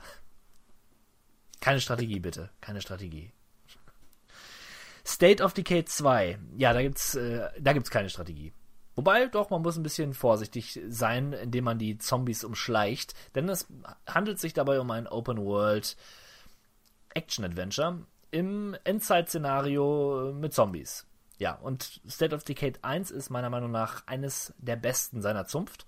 Ist ein Singleplayer-Spiel, wird der zweite auch sein. Vielleicht wird es noch einen Multiplayer geben, aber in erster Linie ist es ein Singleplayer-Spiel und es macht wirklich Spaß, durch dieses Amerika, dieses zerstörte, sich äh, zu begeben und das, ja, es hat auch ein interessantes äh, Feature. Man hat da NPCs, die man kennenlernt, die auch so eine Art Persönlichkeit besitzen, äh, mit Geschichte und so weiter und die können sterben und wenn die sterben, dann sind die auch wirklich tot. Ja, dann war's das. Ja, das äh, spornt einen natürlich an, dass man die Figuren möglichst lang am Leben äh, behält. Und man kann jede Figur spielen. Und kann damit Skills verbessern, hat so ein Rollenspielsystem und so weiter und so fort. Sehr cool, freue ich mich drauf. Und ich sehe gerade, Windows und Xbox ist erstmal angezeigt. Das heißt bestimmt, dass es wieder in diesem beschissenen Xbox Store landen wird und dass ich es mir da gar nicht kaufen werden, werde. Na, Prost Mahlzeit, schönen Dank. Tekken 7. Ja, Tekken 7 schon in den Arcadehallen äh, der Welt zu Hause. Zumindest in äh, Japan. ne? Kommt dann jetzt auch endlich die Mhm. Portierung auf die Konsole. Ja, ich als großer Freund der bisherigen Tekken-Werke äh, blicke dem Ganzen wieder sehr positiv entgegen. Hatte mir auch Tekken 6 noch geholt für die PlayStation 3, war glaube ich der letzte Titel, ja. War davon sehr, sehr enttäuscht. Viel Content war drin, aber viel Content, der mich einfach nicht interessierte. Plus eine sehr, ja, eine nicht vorhandene Kampagne, was ich in Kampfspielen inzwischen eigentlich als Grundvoraussetzung für ansehe. Oder zumindest interessante ähm, Story-Szenen am Ende des Spiels. All das und mehr wird in Tekken 7 geboten, soweit ich weiß. Äh, also gibt es für mich keinen Grund mehr, der Serie auch weiter in die Stange zu halten. Ja. Das ist Ja, schade. Das ist schön. Ja, ich freue mich, dass ich die. Serie weiter in die Stange halten kann. Achso, ich hab's, hab das Gegenteil verstanden. Ja, ne? Aber bei Tekken da, bei Tekken da mache ich auch gerne mal ein oder Ja, zwei ich- Ohren ich zu. verstehe Da das schon. versteh Ja, ja. ähm, The Legend of Zelda, Breath of the Wild. Sieht toll aus. Sieht einfach nur toll aus, Leute. Komm, ist ein Pferd, da lässt du dich. Ja, mein Gott, ich bin Ja. halt oberflächlich. Und, Pfer und Pferde sind sowieso gut. Wenn es ein Schokobo wäre, wäre es noch besser. Ja, also aufmerksame Zuhörer wird nicht in Gang sein, dass kurz hinter den Batman-Spielen für mich die Zelda-Reihe auftaucht. In puncto, ich verstehe nicht, warum Leute das so toll finden. Äh, klar hat Zelda sicherlich so einen eigenen Charme, aber ich fand bisher kein Zelda-Spiel wirklich spielenswert. Ja, Ja, ein bisschen gebe ich dir da sogar recht. Da bin ich ja doch etwas bei dir. Ich, ich will, Zelda so ein Spiel, das ich eigentlich lieben möchte. Aber immer wenn ich spiele, denke ich mir, ah, naja, so toll. Wind Waker. Ich liebe Wind Wakers Optik und wie das Ganze, wie sich die Spielwelt gestaltet und wie die designt ist. Ganz toll. Aber es macht mir nicht wirklich Spaß. Nicht mal das Segeln hat mir Spaß gemacht. das will schon was Traurig. heißen, wobei das äh, Boot doch ein bisschen mit viel Fantasie aussah wie ein Pferd. Ja, ja. Aber, aber Breath of the Wild ist, wird dann ein ganz anderes Spiel. Das hat ja mit Zelda eigentlich gar nichts mehr zu tun. Also eigentlich können die Zelda-Fans jetzt schon sagen, scheiße. Und ich sage, Mehr so das super. Zelda für die GTA-Fans, ja. Ja, ja. Ja, warten wir es mal ab. Auf jeden Fall eine mächtige IP Genau, für und, Nintendo. äh, die ich meine, mächtigste man IP. muss ja auch schon sagen, das Spiel erscheint ja auch relativ zeitnah. Ich meine, jetzt schon im Februar oder März Mhm. ist es soweit. Ist ja dann, die Wii U wird ja auch noch damit beglückt, es ist nicht nur Switch exklusiv. Von daher, äh, mal gucken. Ja. Genau, mal gucken. Warten wir es mal ganz entspannt ab. Und widmen wir uns jetzt lieber ein bisschen kleinere Spielen, ja. Timbleweed Park ist ein Geheimtipp von mir. Für alle Leute der äh, klassischen Point-and-Click-Adventures. Denn Timbleweed Park ist von Ron Gilbert mitentwickelt worden. Seines Zeichens Entwickler damals von Maniac Mansion unter anderem. Und genau in diese Kerbe schlägt Timbleweed Park. Ja, sieht genauso aus wie Maniac Mansion. Zur Geschichte kann ich jetzt nichts sagen, aber es wird großartig. Das, das muss, müsst ihr euch einfach mal anschauen. Ähm, ist wirklich ein kleiner Geheimtipp. Über Kickstarter finanziert. Was will man mehr? Ja? 8-Bit, lebe hoch. 8-Bit Power. Uncharted, The Lost Legacy. Ja, Ich will's nicht haben. nicht? Ich will's nicht haben. Ich weiß nicht. Ich ich bin über jedes äh, Schnipselchen, was es bei Uncharted mehr an Gameplay gibt, durchaus erfreut. Äh, bisher gab es ja auch noch kein Story-DLC quasi. Wobei das ja mehr oder weniger so ein Standalone-Ding auch werden wird. Ähm, von daher bin ich durchaus gespannt. Natürlich, äh, Nathan Drake spielt nicht mit. Ja, das geht hauptsächlich um Ja, das um, ist doch äh, schon. die beiden strammen Ladies, äh, deren Namen ich gerade vergessen habe, die Protagonisten aus dem zweiten Teil und die Antagonistin aus dem vierten Teil, sind dann quasi zusammen unterwegs auf äh, die vermutlich nicht ganz so legaler Tour. Aber ich vermute mal, so rein vom Gameplay her wird uns da klassisches Uncharted-Futter serviert werden. Tja. Tja. Warhammer 40.000. Ja, man merkt, da ist der Warhammer-Experte wieder am Werk. Äh, Warhammer 40.000. Äh, ja, Dawn of War 3. Endlich, möchte man sagen. Endlich wird es vermutlich erscheinen im Jahr 2017. Und äh, ja, wie, wie man bisher vernehmen konnte, eine Amalgamierung aus Teil 1 und 2 darstellen. Also sprich, es wird wieder Richtung, ähm, etwas mehr Richtung Echtzeitstrategie und Basenaufbau gehen, wie es noch im ersten Teil war, der aber auch schon damals mehr auf Action getrimmt war. Aber auch das äh, Heldenleveling und äh, die, das Heldenbuilding, wie es dann in Teil 2 hauptsächlich der Fall war, wird immer noch ein, äh, ja, ein Teil des Gameplays bleiben. Also das Beste aus zwei Welten oder wird da ein, äh, ein Cocktail zusammengemixt, der nachher unerträglich schmeckt, weil sich diese beiden Elemente nicht wirklich vereinbaren lassen. Man darf gespannt sein. Ich begrüße auf jeden Fall den Schritt zurück zu etwas mehr Strategie und etwas mehr klassischem äh, ja, Echtzeitstrategie-Gameplay und bin erstmal verhalten optimistisch. Nach wie vor ist Dawn of War 1 für mich neben Age of Empires 2 das beste Echtzeitstrategiespiel, was ich bisher gespielt habe. Das ist eine Ansage, Eine und Ansage. entsprechend ist meine Vorfreude durchaus ja, vorhanden. Ja. Freust du dich denn auch auf Super Mario Kart 8 Deluxe? Jein. Äh, tatsächlich finde ich nach wie vor, das ist das best, best aussehendste Mario Kart Spiel und dafür, dass es halt ein Wii-Titel ist, lässt es sich auch trotzdem wirklich gut spielen. Ob man jetzt den Nutschki benutzt oder halt äh, auf den klassischen Controller zurückgreift. Es macht einfach Laune und es ist ein Spiel, im Gegensatz zu anderen Mario Kart-Titeln, bin ich der Meinung, äh, der Hock wird mir da vermutlich widersprechen, aber das ist ein Titel, wo den, man, den jeder spielen kann. Easy to learn, hard to master. Äh, was ich damit sagen möchte, ist, man kann in diesem Spiel wirklich richtig gut werden und Training zahlt sich da aus. Wohingegen es bei anderen Mario Kart-Titeln auf diesen Fall gab, dass du, wenn du letzter bist, immer auch schneller bist, ob du jetzt Items einsammelst oder auch nicht. Das Feld wird wie eine Ziehharmonika immer beisammengehalten. Und das macht Mario Kart 8 halt etwas, gibt ihm eine etwas, bringt es näher an ein richtiges Kartspiel und nicht an einen Funracer. Das ist natürlich jetzt ganz äh, mit viel Wohlwollen äh, betrachtet gesagt, aber ja. Wie war nochmal die Frage, ob ich mich darauf freue? mhm. Ja, ich vermute schon. Die wollen die größte Schwäche auch aus dem Herzen, das äh, Battle-System, das ja in Mario Kart 8 eine, eine peinliche, lächerliche Farce war, die in endlose, langweilige Rundenschleichereien gemündet hat. Grauenhaft. Wer auf die Idee kam bei Nintendo kam, ich weiß es nicht. Das Ganze soll jetzt aber dann tatsächlich den klassischen Arena-Battle-Modus erhalten. Gut so. Ja, darüber hinaus vermute ich etwas aufgehübscht an der Grafik. Äh, die diversen End- oder äh, Content wird es auch noch geben. Lassen wir uns überraschen. Ich werde mir ja keine Switch kaufen, aber wenn ich das tun würde, äh, wäre auf jeden Fall Mario Kart 8 Deluxe ein Sofortkauf. Hm, du willst dir keine Switch kaufen. Das ist eine interessante Information. Naja, ich habe mir nach dem N64, Quatsch, nach dem Gamecube keine Nintendo-Konsole mehr zugelegt. Weder Handheld noch äh, Konsole, von daher. Vielleicht hm. tue ich das, aber äh, das Line-Up ah. am Anfang, ich bin kein Freund von Zelda, ich bin habe die letzten Mario-Titel nicht gespielt und ich habe auch keine große Freude an Splatoon.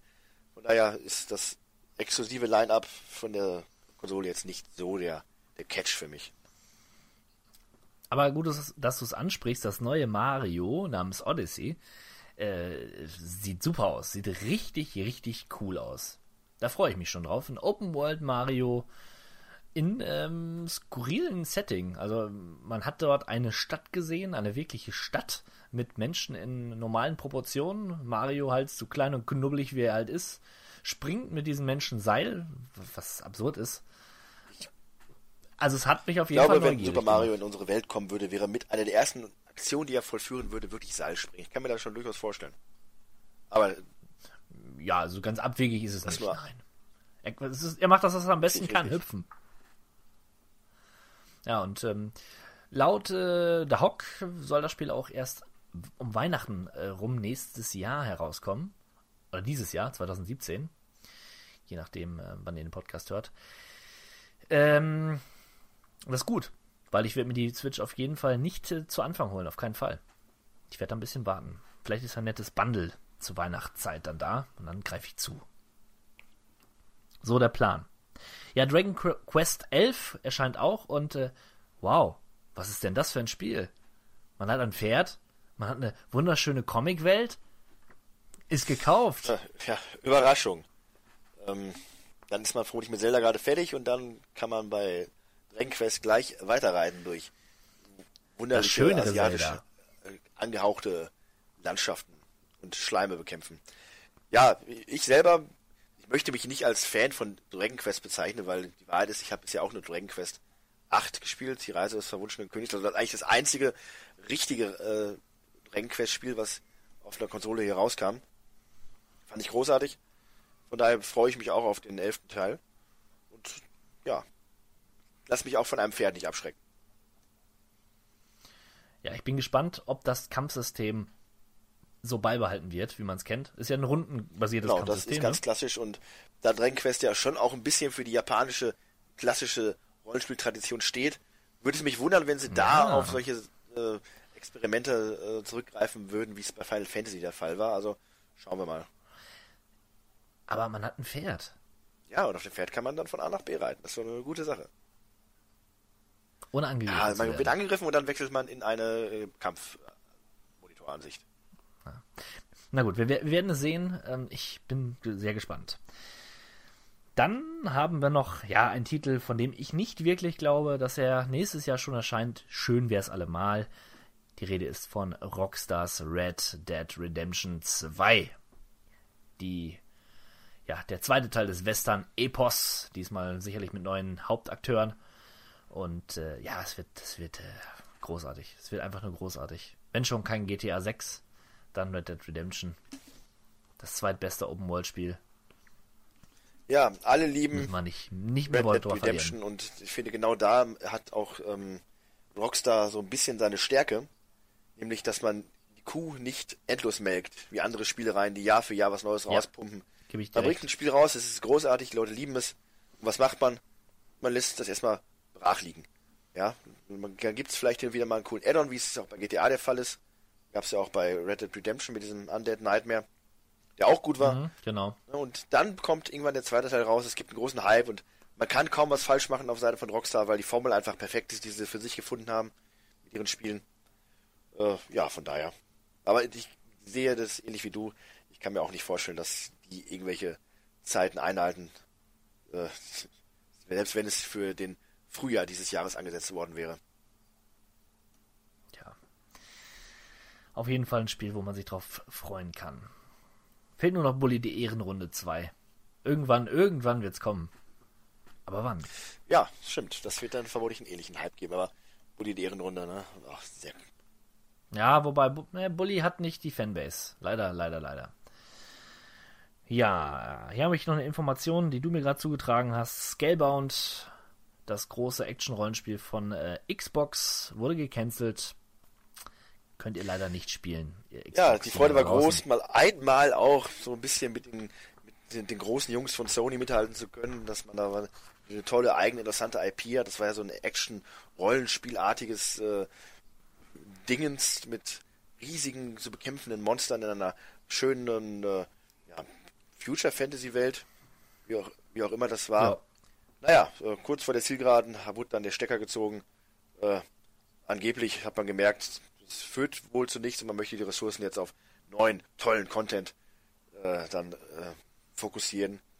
Ja, so wurde sich da gerechtfertigt. Das kam bei den Xbox-Fans sehr, sehr schlecht an und diese, äh, diese Aussage wurde auch sehr, sehr ja, übel aufgenommen und äh, mal schauen, ob Xbox oder Microsoft es schafft, das Ruder rumzureißen mit der Scorpio.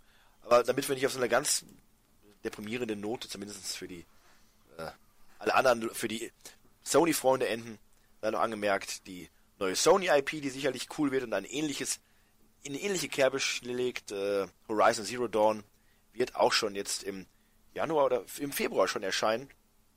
Darüber kann man sich dann auch auf jeden Fall auch freuen. Das sollte ja auch bekannt sein, der Kampf in einer ja, vermutlich postapokalyptischen Welt, in der Riesenroboter, Dinosaurier äh, umherziehen und Neandertal-artige äh, Future und doch äh, Steinzeitmenschen versuchen.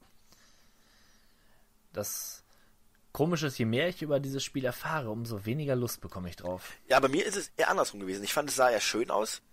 Dann habe ich so diese Spielmechanik gesehen und dachte mir, ach, naja, irgendwo könnte fast schon von Ubisoft sein. Ja. Und äh, Ja, genau. Dann allerdings jetzt in letzter Zeit bin ich dann doch wieder mehr von den Vorzügen überzeugt. Also ich lasse mich da überraschen. Äh, ich habe von einem Kollegen damals von der Gamescom ein tolles äh, Horizon Zero Dawn Poster mitgebracht bekommen. Das liegt hier immer noch, das liegt immer noch eingerollt hier und ich warte ab. Wenn es toll ist, dann, dann werde ich das vermutlich hier voller Stolz aufhängen irgendwo im Keller. Und wenn nicht, dann, dann gebe ich ihm das wieder. Dann verbrennst du es vor seinen Augen, Genau. würde ich sagen. Ja. Ja, und damit würde ich sagen, haben wir es auch schon geschafft. Ne? Haben wir wieder ein Jahr Revue passieren lassen und euch auch noch mal ein bisschen aufgezeigt, was so ansteht die nächsten Monate. Und ähm, ja, ich würde sagen, wir bedanken uns bei euch für ein erfolgreiches Jahr Kawabanga Play. Besonderen Dank gilt äh, gerade bei dieser Folge der Kathi und dem Dahok für ihre sehr liebevoll gehaltenen Sprachnachrichten, die ich hier schön einbauen konnte. Eure Meinungen, eure Lieblingsspiele des Jahres. Und ähm, Ja, ne, Ja. Ein großes, ein großes Ich Fuck freu off mich. noch an Stevo, der, der sich da scheinbar zu schein, äh, zu, zu fein dafür war, hier irgendwelchen Content einzusteuern. Ja, also der geplante Fußball-Podcast-Abend, der muss da doch noch mal etwas genauer unter Revision ge genommen werden. allerdings. Und äh, Stevo, nicht nur zocken, auch mal machen. Ja, man kann nicht nur den ganzen Tag vor der Glotze sitzen und zocken. Das geht einfach nicht. Genau. Ne? Nimm das als Lektion mit für 2017, Sivo. Es muss vorangehen. So ist es. Macht's gut und bis zum nächsten Ciao. Mal. Tschüss. Wir haben uns nicht zum letzten Mal gesehen. Dieses kleine Geplänkel war erst der The end is in the beginning, and yet you go on. The initiation of a new aeon. I am the king of the world, baby. Yeah! It's like a, a, a window. A window to another world. What is it? Now